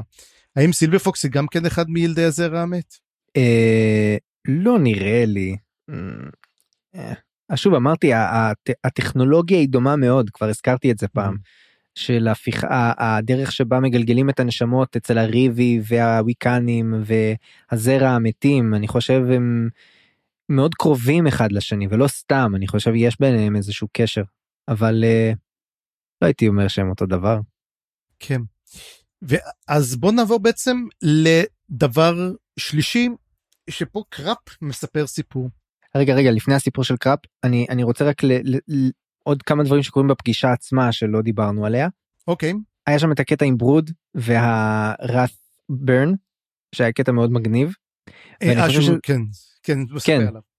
רק אני אגיד שזה היה קטע שמאוד מאוד מעניין לראות כי הוא בעצם אה, סיכום של, של הוויכוח שהיה לברוד ואלמנדר ריק לגבי הפטיש של ברוד ומה הוא אמור לעשות איתו אז ראט ברן פוגשת סוף סוף את קלדן ברוד והיא אומרת לו יאללה נו ת, ת, תניף את הפטיש תשחרר את ברן ואז הוא אומר אני לא יכול לעשות את זה אם אני אשחרר את ברן כולנו נמות והחיים יתחילו מחדש אבל כולנו נמות אז אנחנו לא יכולים לעשות את זה ואז היא מסבירה אבל אם לא תעשה את זה כמובן שברן תמות ויש פה בעצם מין דילמה כזאת כן והדילמה של ברוד היא מאוד מעניינת כי ברוד בעבר היה מאוד מאוד אה, שבוי בדילמה הזאת ואז הנומנדר ריק בעצם אמר לו אולי תחכה. לחכות יכול להיות מאוד אה, יכול להיות רעיון נפלא כי בכל זאת מתישהו תצטרך לעשות את הבחירה אבל לפחות תחכה. ועכשיו אנחנו מבינים שברוד לא רק שהוא חיכה אלא כבר יש לו רעיון והרעיון שלו אומר אני מחפש את האופציה השלישית ואולי אפילו כבר יש לו את האופציה השלישית זאת אומרת יכול להיות שזה false dichotomy מה שנקרא. אין פה באמת דיכוטומיה, אין א' או ב', יש גם ג' ואולי אפילו דברים אחרים. וזה היה מאוד מעניין לראות ובאמת זה הדרך שבה זה התגלגל זה בצורה מאוד יחסית מגניבה שראט ברן אמר אה, אמ, אמרה נכון? כן. ראט ברן אמרה אולי אז, אז תביא לי את הפטיש אם אתה לא מוכן לקבל החלטה אז תביא את הפטיש כבר ואז קרה שם קטע של תור עם uh, מיולניר ממש ממש ברור uh, שהוא נותן לה את הפטיש הפטיש נופל עושה רעידת אדמה קטנה ובדרך uh, פשוט שובר לה את, הרגל, את הידיים פשוט קורע אותה מהזרועות את הידיים שלה.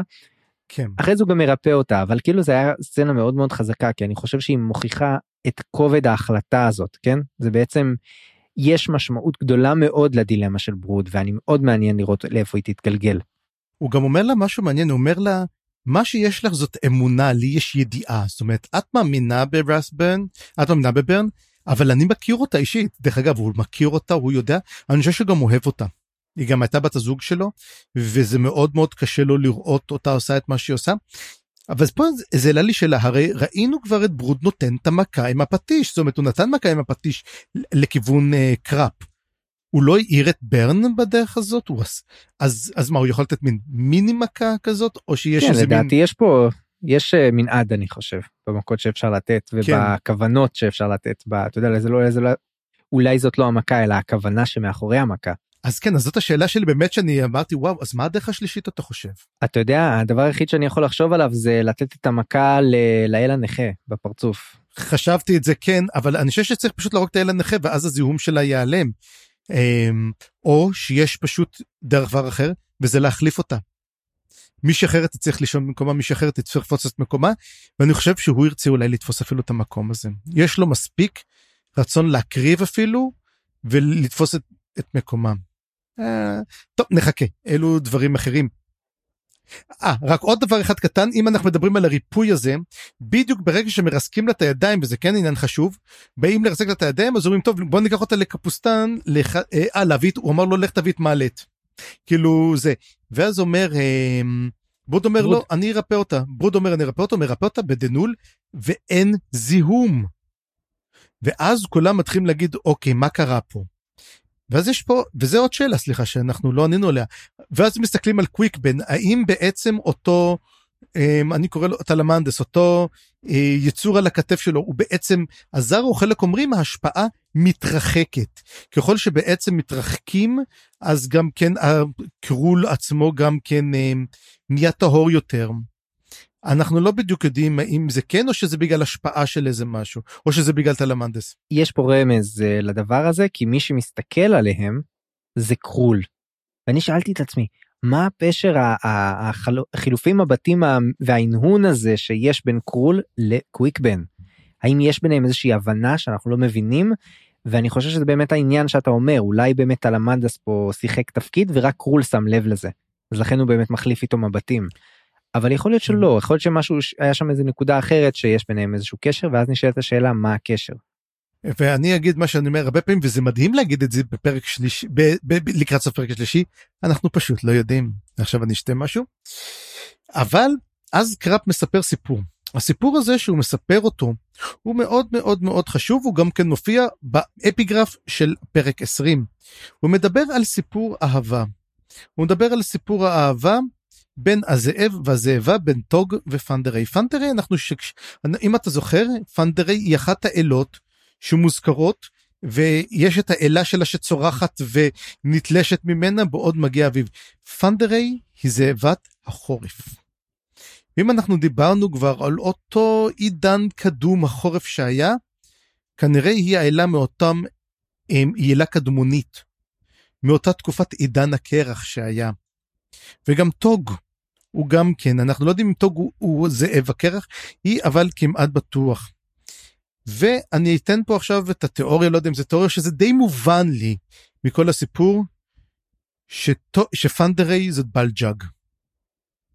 וטוג הוא כנראה גרף. אני לא יודע, הנה, חיים עושה לי פה מין סימנים שזה, הוא לא בדיוק חשב על זה. לי איכשהו זה נראה אולי ברור, אבל, אבל כמעט, תש... לא יודע, אני כמעט בטוח במאה אחוז שבלג'אג היא פנדרי.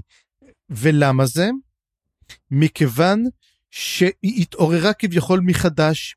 היא הייתה בעצם, תקופות אדירות האי הם הזאבים של פעם. ובעצם כל הילדים שלה, כל התל"ן איי, הם הילדים שלה. הם, היא בעצם האימא הגדולה, היא בעצם האלה, והיא הייתה אחת האלים של התל"נימאס. וכשאנחנו רואים את זה שבסוף היא מסתכלת בפרולוג, אם תזכור, נחזור לפרולוג העתיק, שמסתכלת עליהם והם אומרים, הגיע הזמן, היא רואה את כל הילדים שלה מתים. ואז היא מסתכלת ורואים את זה ואומרים הגיע הזמן לטקס התלן אנחנו הולכים לעשות לעצמנו את הדבר הזה ואת כל התלן לשאוב היא מסתכלת ומבינה שהזמן שלה נגמר. ואז היא, זאת הסיבה שבעצם התלן נמאס לא היה להם אלים היא נכנסה למשעולי הכאוס והיא הלכה שם לאיבוד. ועכשיו שהיא חוזרת היא כן יכולה לקבל את זה. זאת אלה קדומה, גם הכירו אותה גם כן, אותם הטיסטה הכירו אותם, והטיסטה אנחנו שמים לב, הברגהסים הם צאצאי הטיסטה. והם הביאו את זה איתם, את אותם אלים קדמוניים, ובכן שפתחו את זה אלים קדמוניים, גם בלג'אג יכולה לקבל על עצמה שוב את אותו אה, מעמד של אלה. ואת מי הוא יוצא איתה? את הכהן שלה, את ה Destriant, את טוק. וטוק רואה דרך העיניים שלו, הוא רואה את זה. ויש סיכוי דרך אגב שאנסטר, אם אתה אומר שאין לו עין, אולי יש לנו סיכוי פה למורט, למורטל סורד? יתקוביאן ייתן לו בעצם את היכולת להפוך להיות המורטל סורד, הוא יקדם אותו, הוא יהפוך להיות בעצם מישהו שלהם, אז אני חושב שזה אנחנו הולכים זה התיאוריה שלי לקראת מה אנחנו הולכים. אנחנו מיד נגיע גם כן למה שקורה עם עם קנאה ובדרום אבל הסיפור שמספר בעצם שהם תמיד כמו מרומאו ויולי הם תמיד נמצאים בזמנים לא נכונים. אני חושב שאנחנו עוד נראה זאב השאלה ואני פה אשאל אותך שאלה אם טוג הוא לא גרף נגיד כי אומרים הוא כלב וגם אומרים, אומרים הוא כלב בסך הכל וגם כן קנאה גם אומרת את זה דרך אגב ומסומר לה אומר לה תראי את גארת' אומרת לו מה אתה רוצה ממנו הוא כלב בסך הכל. היא די מזלזלת בו אנחנו גם לא יודעים איפה הם הביאו אותו בכלל. אני חושב שהביאו אותו הסגולה הביאו אותו יחד איתם. הוא מין כלב שלהם שהם לקחו אותו בדרך אבל יש לנו זה זאב כלשהו אתה חושב שיש לנו איזשהו מועמד לטוג שהתעורר עכשיו כי אם אתה זוכר היו לנו שני כסים במאחז החיות. טוג ופנדרי הם היו האלים של התל"ן נמאס. מדהים אני תראה קודם כל את, אה, גם אני חשבתי בכיוונים האלה ודבר אחד שכן פספסתי שאתה עלית עליו וזה קטע גאוני אני חושב ממש כל הכבוד זה באמת למה הברגאסטים קשורים לזה זה היה לי ממש לא ברור עכשיו אתה מסביר את זה בצורה מצוינת. הברגאסטים הם הרי צאצאים של האימאסים לפני שהם הפכו להיות תלנימאסים אז הם שימרו בעצם את האלים העתיקים זה גאוני. אז באמת אני לוקח את הדבר הזה ואני מסכים איתך שכנראה בלג'אג היא הזאבה אבל שלא כמוך אני חושב שהזאב זה דווקא טוק. קודם כל בגלל הקישור של השם. אה טוק רגע טוק הוא טוג? טוק הוא טוג. אבל הוא בן אדם הוא נולד, כ... הוא נולד כבן אדם איך הוא יכול להפוך להיות נכון זה? נכון אבל אתה יודע הוא הרי הלך לאיבוד אתה זוכר הוא היה בתוך המשעול כאוס ואז איזשהו יצור גדול מצא אותו והשתלט עליו או נכנס לתוכו או התמזג איתו או לא ברור מה לדעתי זה טוב. אתה אומר שהוא נמצא כרגע בתוך הנשמה. משהו כזה.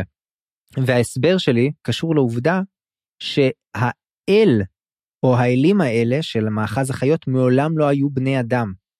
הם לא סול טייקנים. בדיוק מה שבאתי להגיד. הם חיות, הם לגמרי חיות. אלים שהם חיות, הם להיות נשגבים בהיותם חיות. מראה לך את העולם הקדמון הזה, כן, אבל איך הוא יכול בגלל זה להיכנס לתוק? זאת השאלה שלי. אז אני חושב שזה באמת יוצר משהו מאוד מעניין ונראה באמת איך זה עובד. וזה גם מתחבר זוכר שדיברנו אז על פארן וזה שהוא הפך להיות שליט חפיסה והאם יהיה קשר בין זה לטוק? אני חושב שזה יהיה הקשר. אני חושב שהוא באמת יחבר את טוק לדבר הזה או יפתח אותו או ישחרר אותו מתוך הכבלים שלו. וגם אתה יודע יש לי קצת תקווה קטנה שטוק אה, לא ימות בגוף ה... ה... איך איך לומר המעוות שלו אלא דווקא יקבל איזושהי חזרה למשהו אחר ואולי ריפוי כלשהו אולי זאת כן אגב טוק יכול לחפור יש שתי אופציות או שטוק יהפוך להיות סול טייקן ויהפוך להיות זאב ויקח את המשמעות של טוג או שטוג יתפרץ ממנו החוצה. כמו אליהן כזה ויפ... כן. ויראה הנה אני נמצא פה ובעצם זה כל התקופת ה... זה מה תשמע זה אחלה תיאוריה הדבר הזה לגבי טוק מאוד מאוד אהבתי את זה. ראה ויש לי עוד חיזוק קטן ומטומטם לתיאוריה הזאת זה זה קצת מטה אבל לדעתי אריקסון אוהב לעשות את הרמזים בשמות כמו קרולי וקרול אז טוק וטוג זה, זה קרוב מאוד זה לדעתי זה לא סתם. אוקיי זה, זה א' זה נכון מאוד זה מאוד נכון וקראפ הוא קראפ אז כן אה, וואו תשמע ממש אה, דבר מדהים. אני חוזר פה אבל לשאלה ששאלתי מקודם לגבי המייבי. מה הקשר שלה לכל הסיפור הזה? כי גם המייבי קשורה לתלן איי גם היא חווה את אותם זיכרונות קרח גם היא חושבת על כל הדברים האלה. מה הקשר אליה? אין לי מושג. אפילו באחת הרשימות שלי אני מתוודה רשמתי שאולי מייבי היא בת הזוג של טוק ולא של בעלג'אג ולא בעלג'אג. תשמע אתה עושה הרבה shipping שזה נחמד אמ, אנחנו עכשיו עושים כבר shipping של בן אדם עם זאבה אז בכלל כל הכבוד לנו. אמ, אני רק אומר דבר אחר כל הדבר הזה טוב יפה אבל שבלג'ג הולכת להיות פנדרי איך היא הולכת לקבל את סילבר פוקס. מי הולך לשלוט בעצם פנדרי תקבל את, הש, את השליטה על, התלן איי? היא תשתלט על, התל, על התלן נמאס? אז השאלה באמת וזה גם מופיע פה ב- לחלק קטן זה באמת הפגישה בין uh, השילדנביל החדשה של החרבות האפורות וסילבר פוקס שזה גם uh, מין אפטר פארטי קטן כזה שקורה פה mm-hmm. שבאמת יש כל מיני after parties אני גם אגיד במאמר מוסגר זה מאוד היה נחמד לראות איך, איך איתקוביאן ככה מתחבר עם כל החבר'ה עם אה, קראפ וויסקי ג'ק ופארן וקורלט והם כזה שותים ביחד אייל ונראה לי הם יהפכו להיות חבר'ה ממש קרובים אני אוהב את החיבור של איתקוביאן לחבורה הזאת אבל אה, חוץ מזה יש לנו גם מפגש בין ה Shield Anvil החדשה לבין סילבר פוקס ושמה מתגלה מאבק סמוי או לא סמוי על התלן איי. כי בעצם זה בדיוק העניין. הרי החרבות האפורות עכשיו נשבעו גם לטוק וגם לפנדרי ואז הם אומרים מי הם התלן איי. הם אמנם אימאסים עכשיו הם הם הם תלנים כן הם שייכים למשעול התלן אבל בעצם הם לא שייכים לסילבר פוקס. הם לא שייכים לשבועות האלה.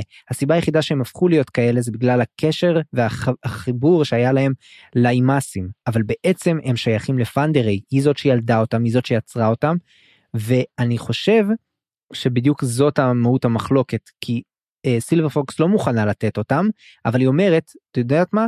אם פנדרי וטוג יבואו ויקבלו חזרה את הכוח שלהם ויחזרו להיות שחקנים בעצם בעולם, אז אני אחזיר אותם אולי. זה בעצם הוויכוח שהיה ביניהם ולדעתי זה בדיוק מה שאתה התכוונת אליו. כן אני מחכה לק... תשמע זה מדהים איך אה, אריקסון יכול להוסיף עוד ועוד ועוד דברים. עדיין להמשיך לעניין. אז נגיע לצנה האחרונה בעצם של הפרק הזה ושל החלק ההוא ואחרי שבעצם ראינו את הכל ועומדת בעצם הצעדה הגדולה לקראת אה, אה, קורל וכל הערים הנלוות. אנחנו חוזרים דרומה למלחמה בדרום ולקנאה שהולכת יחד כמובן עם טול עם כולם אבל אין כמעט דיבור יש לנו דיבור עם קנאה ובן מוק. מוק הוא הרי השלישי והם הולכים בדרום ומתחילים לדבר על מה שהיא עושה שמה. ומוק אומר לה תשמעי אני חיכיתי מספיק זמן אני רוצה להילחם נגד טול, אני חייב לעשות את זה. ואומרת לו, תגיד לי, מה אתם, מה, מה, מה יגיד הראשון, מה יגיד השני? כביכול, כאילו, מה, מה אתם, מה, אני אומרת לו, מה אתה עושה פה? אומר לה, אני חייב כבר להילחם נגדו, ואני, זאת התרבות שלנו. והיא לא מוכנה כל כך לתת לו. ובעצם היא משנה את הנושא ואומרת לו תראה כמה מצחיק היא מדברת על פוליאל פוליאל אנחנו שמענו עליה פעם אחת שהיא אלת המגפה והיא השתמשה והיא בעצם יוצרת קשר להיות המלכה היא רוצה להיות המלכה של אה, בית השלשלאות החדש. זאת אומרת תראה איזה משהו אירוני אנחנו עשינו אז היא יש לה מגפה יש לה משעול של מגפות. פגז משהו מגניב באמת השתמשתי בזה בשביל להפוך את כל הטנס קאורי לחולים אז הנה בבקשה ואז הוא אומר לה כן וגם הפכת את הכלב שלנו לחולה את אה, גרף. אז אומרת מה פתאום הוא קצת זה אז הוא אומר לה לא אומר לו אז אומרת לו טוב בוא אני ארפא אותו. היא מרפא אותו וגרס מסתכל עליה כזה כבר לא נחמד. הם ממש הקשר נתחיל להיות כזה מין ממש דק דק דק. הם לא יודעים כבר מה לעשות. ואז הם מגיעים לאחת הערים והם רואים עיר מקרוס. עכשיו בשביל המקרוס צריך קצת להסביר מה זה המקרוס. הם, הם יש מתברר עם שקוראים לו מקרוס. המקרוס נמצאים על ערים עם שתות בים עכשיו. אם זה באמת יבשה ששטה אין לי מושג או שזה כמו עולם המים כזה מין סירות ענקיות בצורת עיר שמשתות ממקום למקום הם בדרך כלל אנשי מקצוע מדברים שעליהם אנשי מקצוע מדברים שיש כאלו זה ומכיוון שנביא הפניון השתמש בקרח בשביל לנסות לעצור אותם הוא פשוט כלה את אחת מערי המקרוס ביבשה. אז הם מתחילים לחקור אותה מתחילים לחפש בה מה יש הם לא כאלו לא, לא ראיתי שהם מצאו שם שסתם איזה משהו world building נורא נורא נורא נחמד אמ-המ. ואז מגיע בעצם אמ, אומרים אוקיי בוא נעשה כזה דבר ניקח את העיר מקרוס הזה ונשתמש בה בשביל לשוט אה, לקורל כאילו זה ים זה ים בוא נעשה את זה ככה. ואז ברגע שהם מקווים לעשות את זה מגיע השוס הגדול יוצאת תלן אימאסית מתוך האדמה והיא מציגה את עצמה כשם לנסטוג. והיא אומרת אני באתי לזימון היא לא הספיקה להגיע לזימון בוא נגיד היא התעכבה בדרך. היא אומרת אני לא אבל היא אחת מהשבטים האבודים מ-12 השבטים מעשרת השבטים האבודים או שבוא נגיד את נכון משני השבטים האבודים. היא יש שני שבטים היה את האיפייל ואת הקרלום. שהם יצאו למשימה והם באמת גם כן ראינו שגם אולר אתיל לא מצא אותם. ואז היא מספרת איפה הייתה ומה היא עשתה. ואז היא אומרת שאיפייל הושמדו לחלוטין האובדן שלהם 22,200 אימאסים.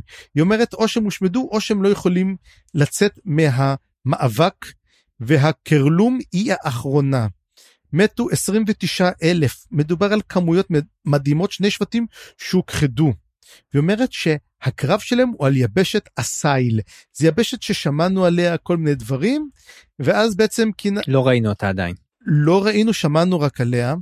ואז היא אומרת לה אסייל היא אומרת נו תפסתם סוף סוף איזה ג'גות שתפס אתכם ואז היא אומרת את המשפט הגדול אומרת לא זה לא ג'גות זה בני אדם. וסוגר את הכל טה טה טה. ועכשיו יש לנו מקום לדיון תשמע כי קודם כל יבשת הסייל לא שמענו עליה אנחנו יודעים שככל הנראה גם כן לא נכבשה על ידי המלזנים יבשת רחוקה. אם אתה זוכר אנחנו כבר דיברנו על היבשת הרחוקה בדרום אותה יבשת שממנה אה, בעצם אליה הגיעו הטיסטי עדור. אותה יבשת שנלחמו בה ושמהם עזבו הברגאסטים. אז האם זאת אסייל? האם שם הטיסטי אדור עדיין נלחמים? האם יש כמו ברגהסטים כאלו, מין צאצאי הטיסטי אדור שנלחמים בהם? או, ולמה בכלל הטלנימאס יילחמו נגד בני אדם? שאלות מצוינות, אני האמת רשמתי שאלות מאוד דומות אה, בהקשר לקטע הזה. וזה גם מתחבר כמובן, אה, אני כבר אומר לך אין לי אין לי תשובות כרגע, אבל זה מתחבר כמובן אה, שאלה שאתה שאלת לגבי המהות של התל"ן נמאס או התכלית של התל"ן נמאס. זאת אומרת אם השאלה היא האם יש סיכוי שאחרי שהם יהרגו את אחרון הג'גהותים אין בהם צורך אולי יש משהו שהוא עריצי גם לא בג'גותים. ואז זה סוג של תשובה לא? אם אנחנו מסיימים בקליפהנגר כזה רציני שאומר תשמעו יש אה, יש גם בני אדם שהורגים אימאסים ואימאסים שנלחמים בבני אדם שהם עריצים. אמ, ומי זה הבן אדם הזה זה מאוד מאוד מעניין ומסקרן. וגם יש לי משהו טיפ טיפה כזה לא כל כך אה, זורם לי. זה קצת מרגיש לי כמו uh, שהולכים להרוג עכשיו את הנבל הראשי אבל בעצם אנחנו מגלים שיש עוד נבל אחר שהוא אולי אפילו יותר מפחיד או משהו כזה. There's always a bigger fish. כן ואתה יודע אנחנו עוד שנייה הולכים להרוג את כנראה את נביא הפניון כי הוא כבר הצבא שלו כמעט מושמד וזה למרות שאנחנו יודעים שקורל כנראה הולך להיות קרב משוגע אבל בכל זאת מה איזה סיכוי יש לו נגד כל הצבא המלזני ואנמונדר רייק וכל אלה והברגסטים והכל. אפס אפס כנראה אפס. אמ, השאלה. אתה יודע מה זאת לא השאלה השאלה היא זה לא אם נביא הפניון יושמד או לא הרי אנחנו ספר שלישי מתוך עשר קוראים לזה ספר הנופלים של מלאזן אנחנו די יודעים שהוא יובס אוקיי בוא נדבר בקריאת מטה אבל השאלה היא אחרת היא מי ישרוד את הקרב הזה. וכפי שאתה אומר דוז'ק bye bye אני חושב אתה אומר שדוז'ק זה ההימור. אני לא יודע אני לא יודע אם הוא ימות בקרב דווקא לא מתאים לי. מתאים לי שהוא ימות באיזשהו הפיכה או משהו כזה או או איזשהו מהלך מטומטם או, או מישהו שיתנקש בו משהו כזה. אבל נראה. אתה אומר מוות של נלסון כאילו אין סיכוי שהוא קרב אדיר ואז אלא גמרנו וזהו. כן מה הוא גם יש לו ירק יד אחת לך תדע. וואו. אז זהו זה אנחנו סיימנו בעצם את זה אז בוא נדבר קצת על אה, קפוסטן חלק שלישי ענק אבל אתה יודע משהו הוא הרגיש לי החלק הכי שלם מכל, הסיפ... מכל הספרים שקראתי. ממש הרגשתי שלא התחלה אמצע וסוף. ובאמת שיש סוף סוף סיבה לקפוסטן מהמצור תוך כדי המלחמות וזה הסתיים בשחרור המיוחל שלה ומעבר לסוף. כן רק אה, היה לי מוזר שהשחרור היה באמצע זאת אומרת חשבנו שהיה מתאים שהחלק הזה יתעסק בעיקר בעיר עצמה אבל ראינו גם דברים מחוץ לעיר אבל אתה יודע אני מסכים איתך באמת היה חלק מאוד מלא וגדוש אבל גם מאוד מאוד בנוי טוב. אמ, קצת ארוך אבל אבל לא לא בצורה יותר מדי אה, מוגזמת ואני שמח שהספקנו לעבור אותו ומחכה מאוד לראות מה יהיה בהמשך. אני מאוד מאוד שמח גם שהחלק הבא נקרא זיכרונות הקרח. אתה יודע זה כמו כש, כששם הפרק סליחה כשם החלק אה, מתאים לשם הספר זה גורם לי לחשוב שמדובר במשהו חשוב וזה נראה לי משהו ארוך נכון? עד סוף הספר. זה כן זה כן זהו זה אה, הפרק הבא לא עד סוף הספר יש לנו עוד שני פרקים עד הסוף הספר לא חלק חלק הבא. כן כן יש ארבעה חלקים תראה חוץ מהספר הראשון שבנוי שבעה שמונה חלקים היו לזה שבעה חלקים וכל אחד עם שם אחר. מהספר השני הוא כבר מתחיל לתת לך את השם והחלק הרביעי נותן את השם של הספר. אז למרות שגם כן לא הבנתי את שערי הבית המתים הספר הזה גם הספר השלישי אני מתחיל להרגיש שהוא כבר אריקסון הופך להיות סופר הוא מתחיל ממש אתה יודע לכתוב ספרים סגורים. יש עדיין אתה יודע דברים שאני לא מבין ולא יודע אבל קטן קטן נורא. זהו? יש משהו שרצינו לדבר? אני חושב שאנחנו סיימנו אני חושב שיהיה מגניב. אתה יודע מה אבל אני חייב להגיד דבר רגע אבל לפני שאומר את זה אני אומר תמיד שפרק טוב איך אתה יודע שפרק היה טוב?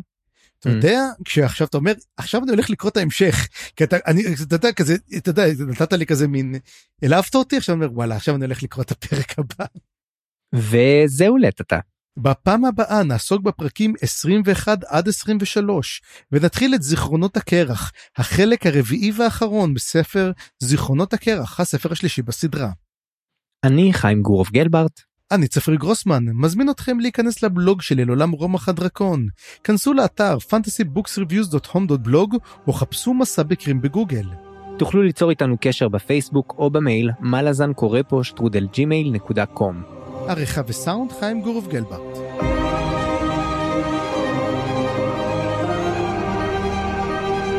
הצטרפו אלינו לדיונים בקבוצת הפייסבוק מלאזן קבוצת קריאה תודה שהאזנתם, וניפגש בפרק הבא.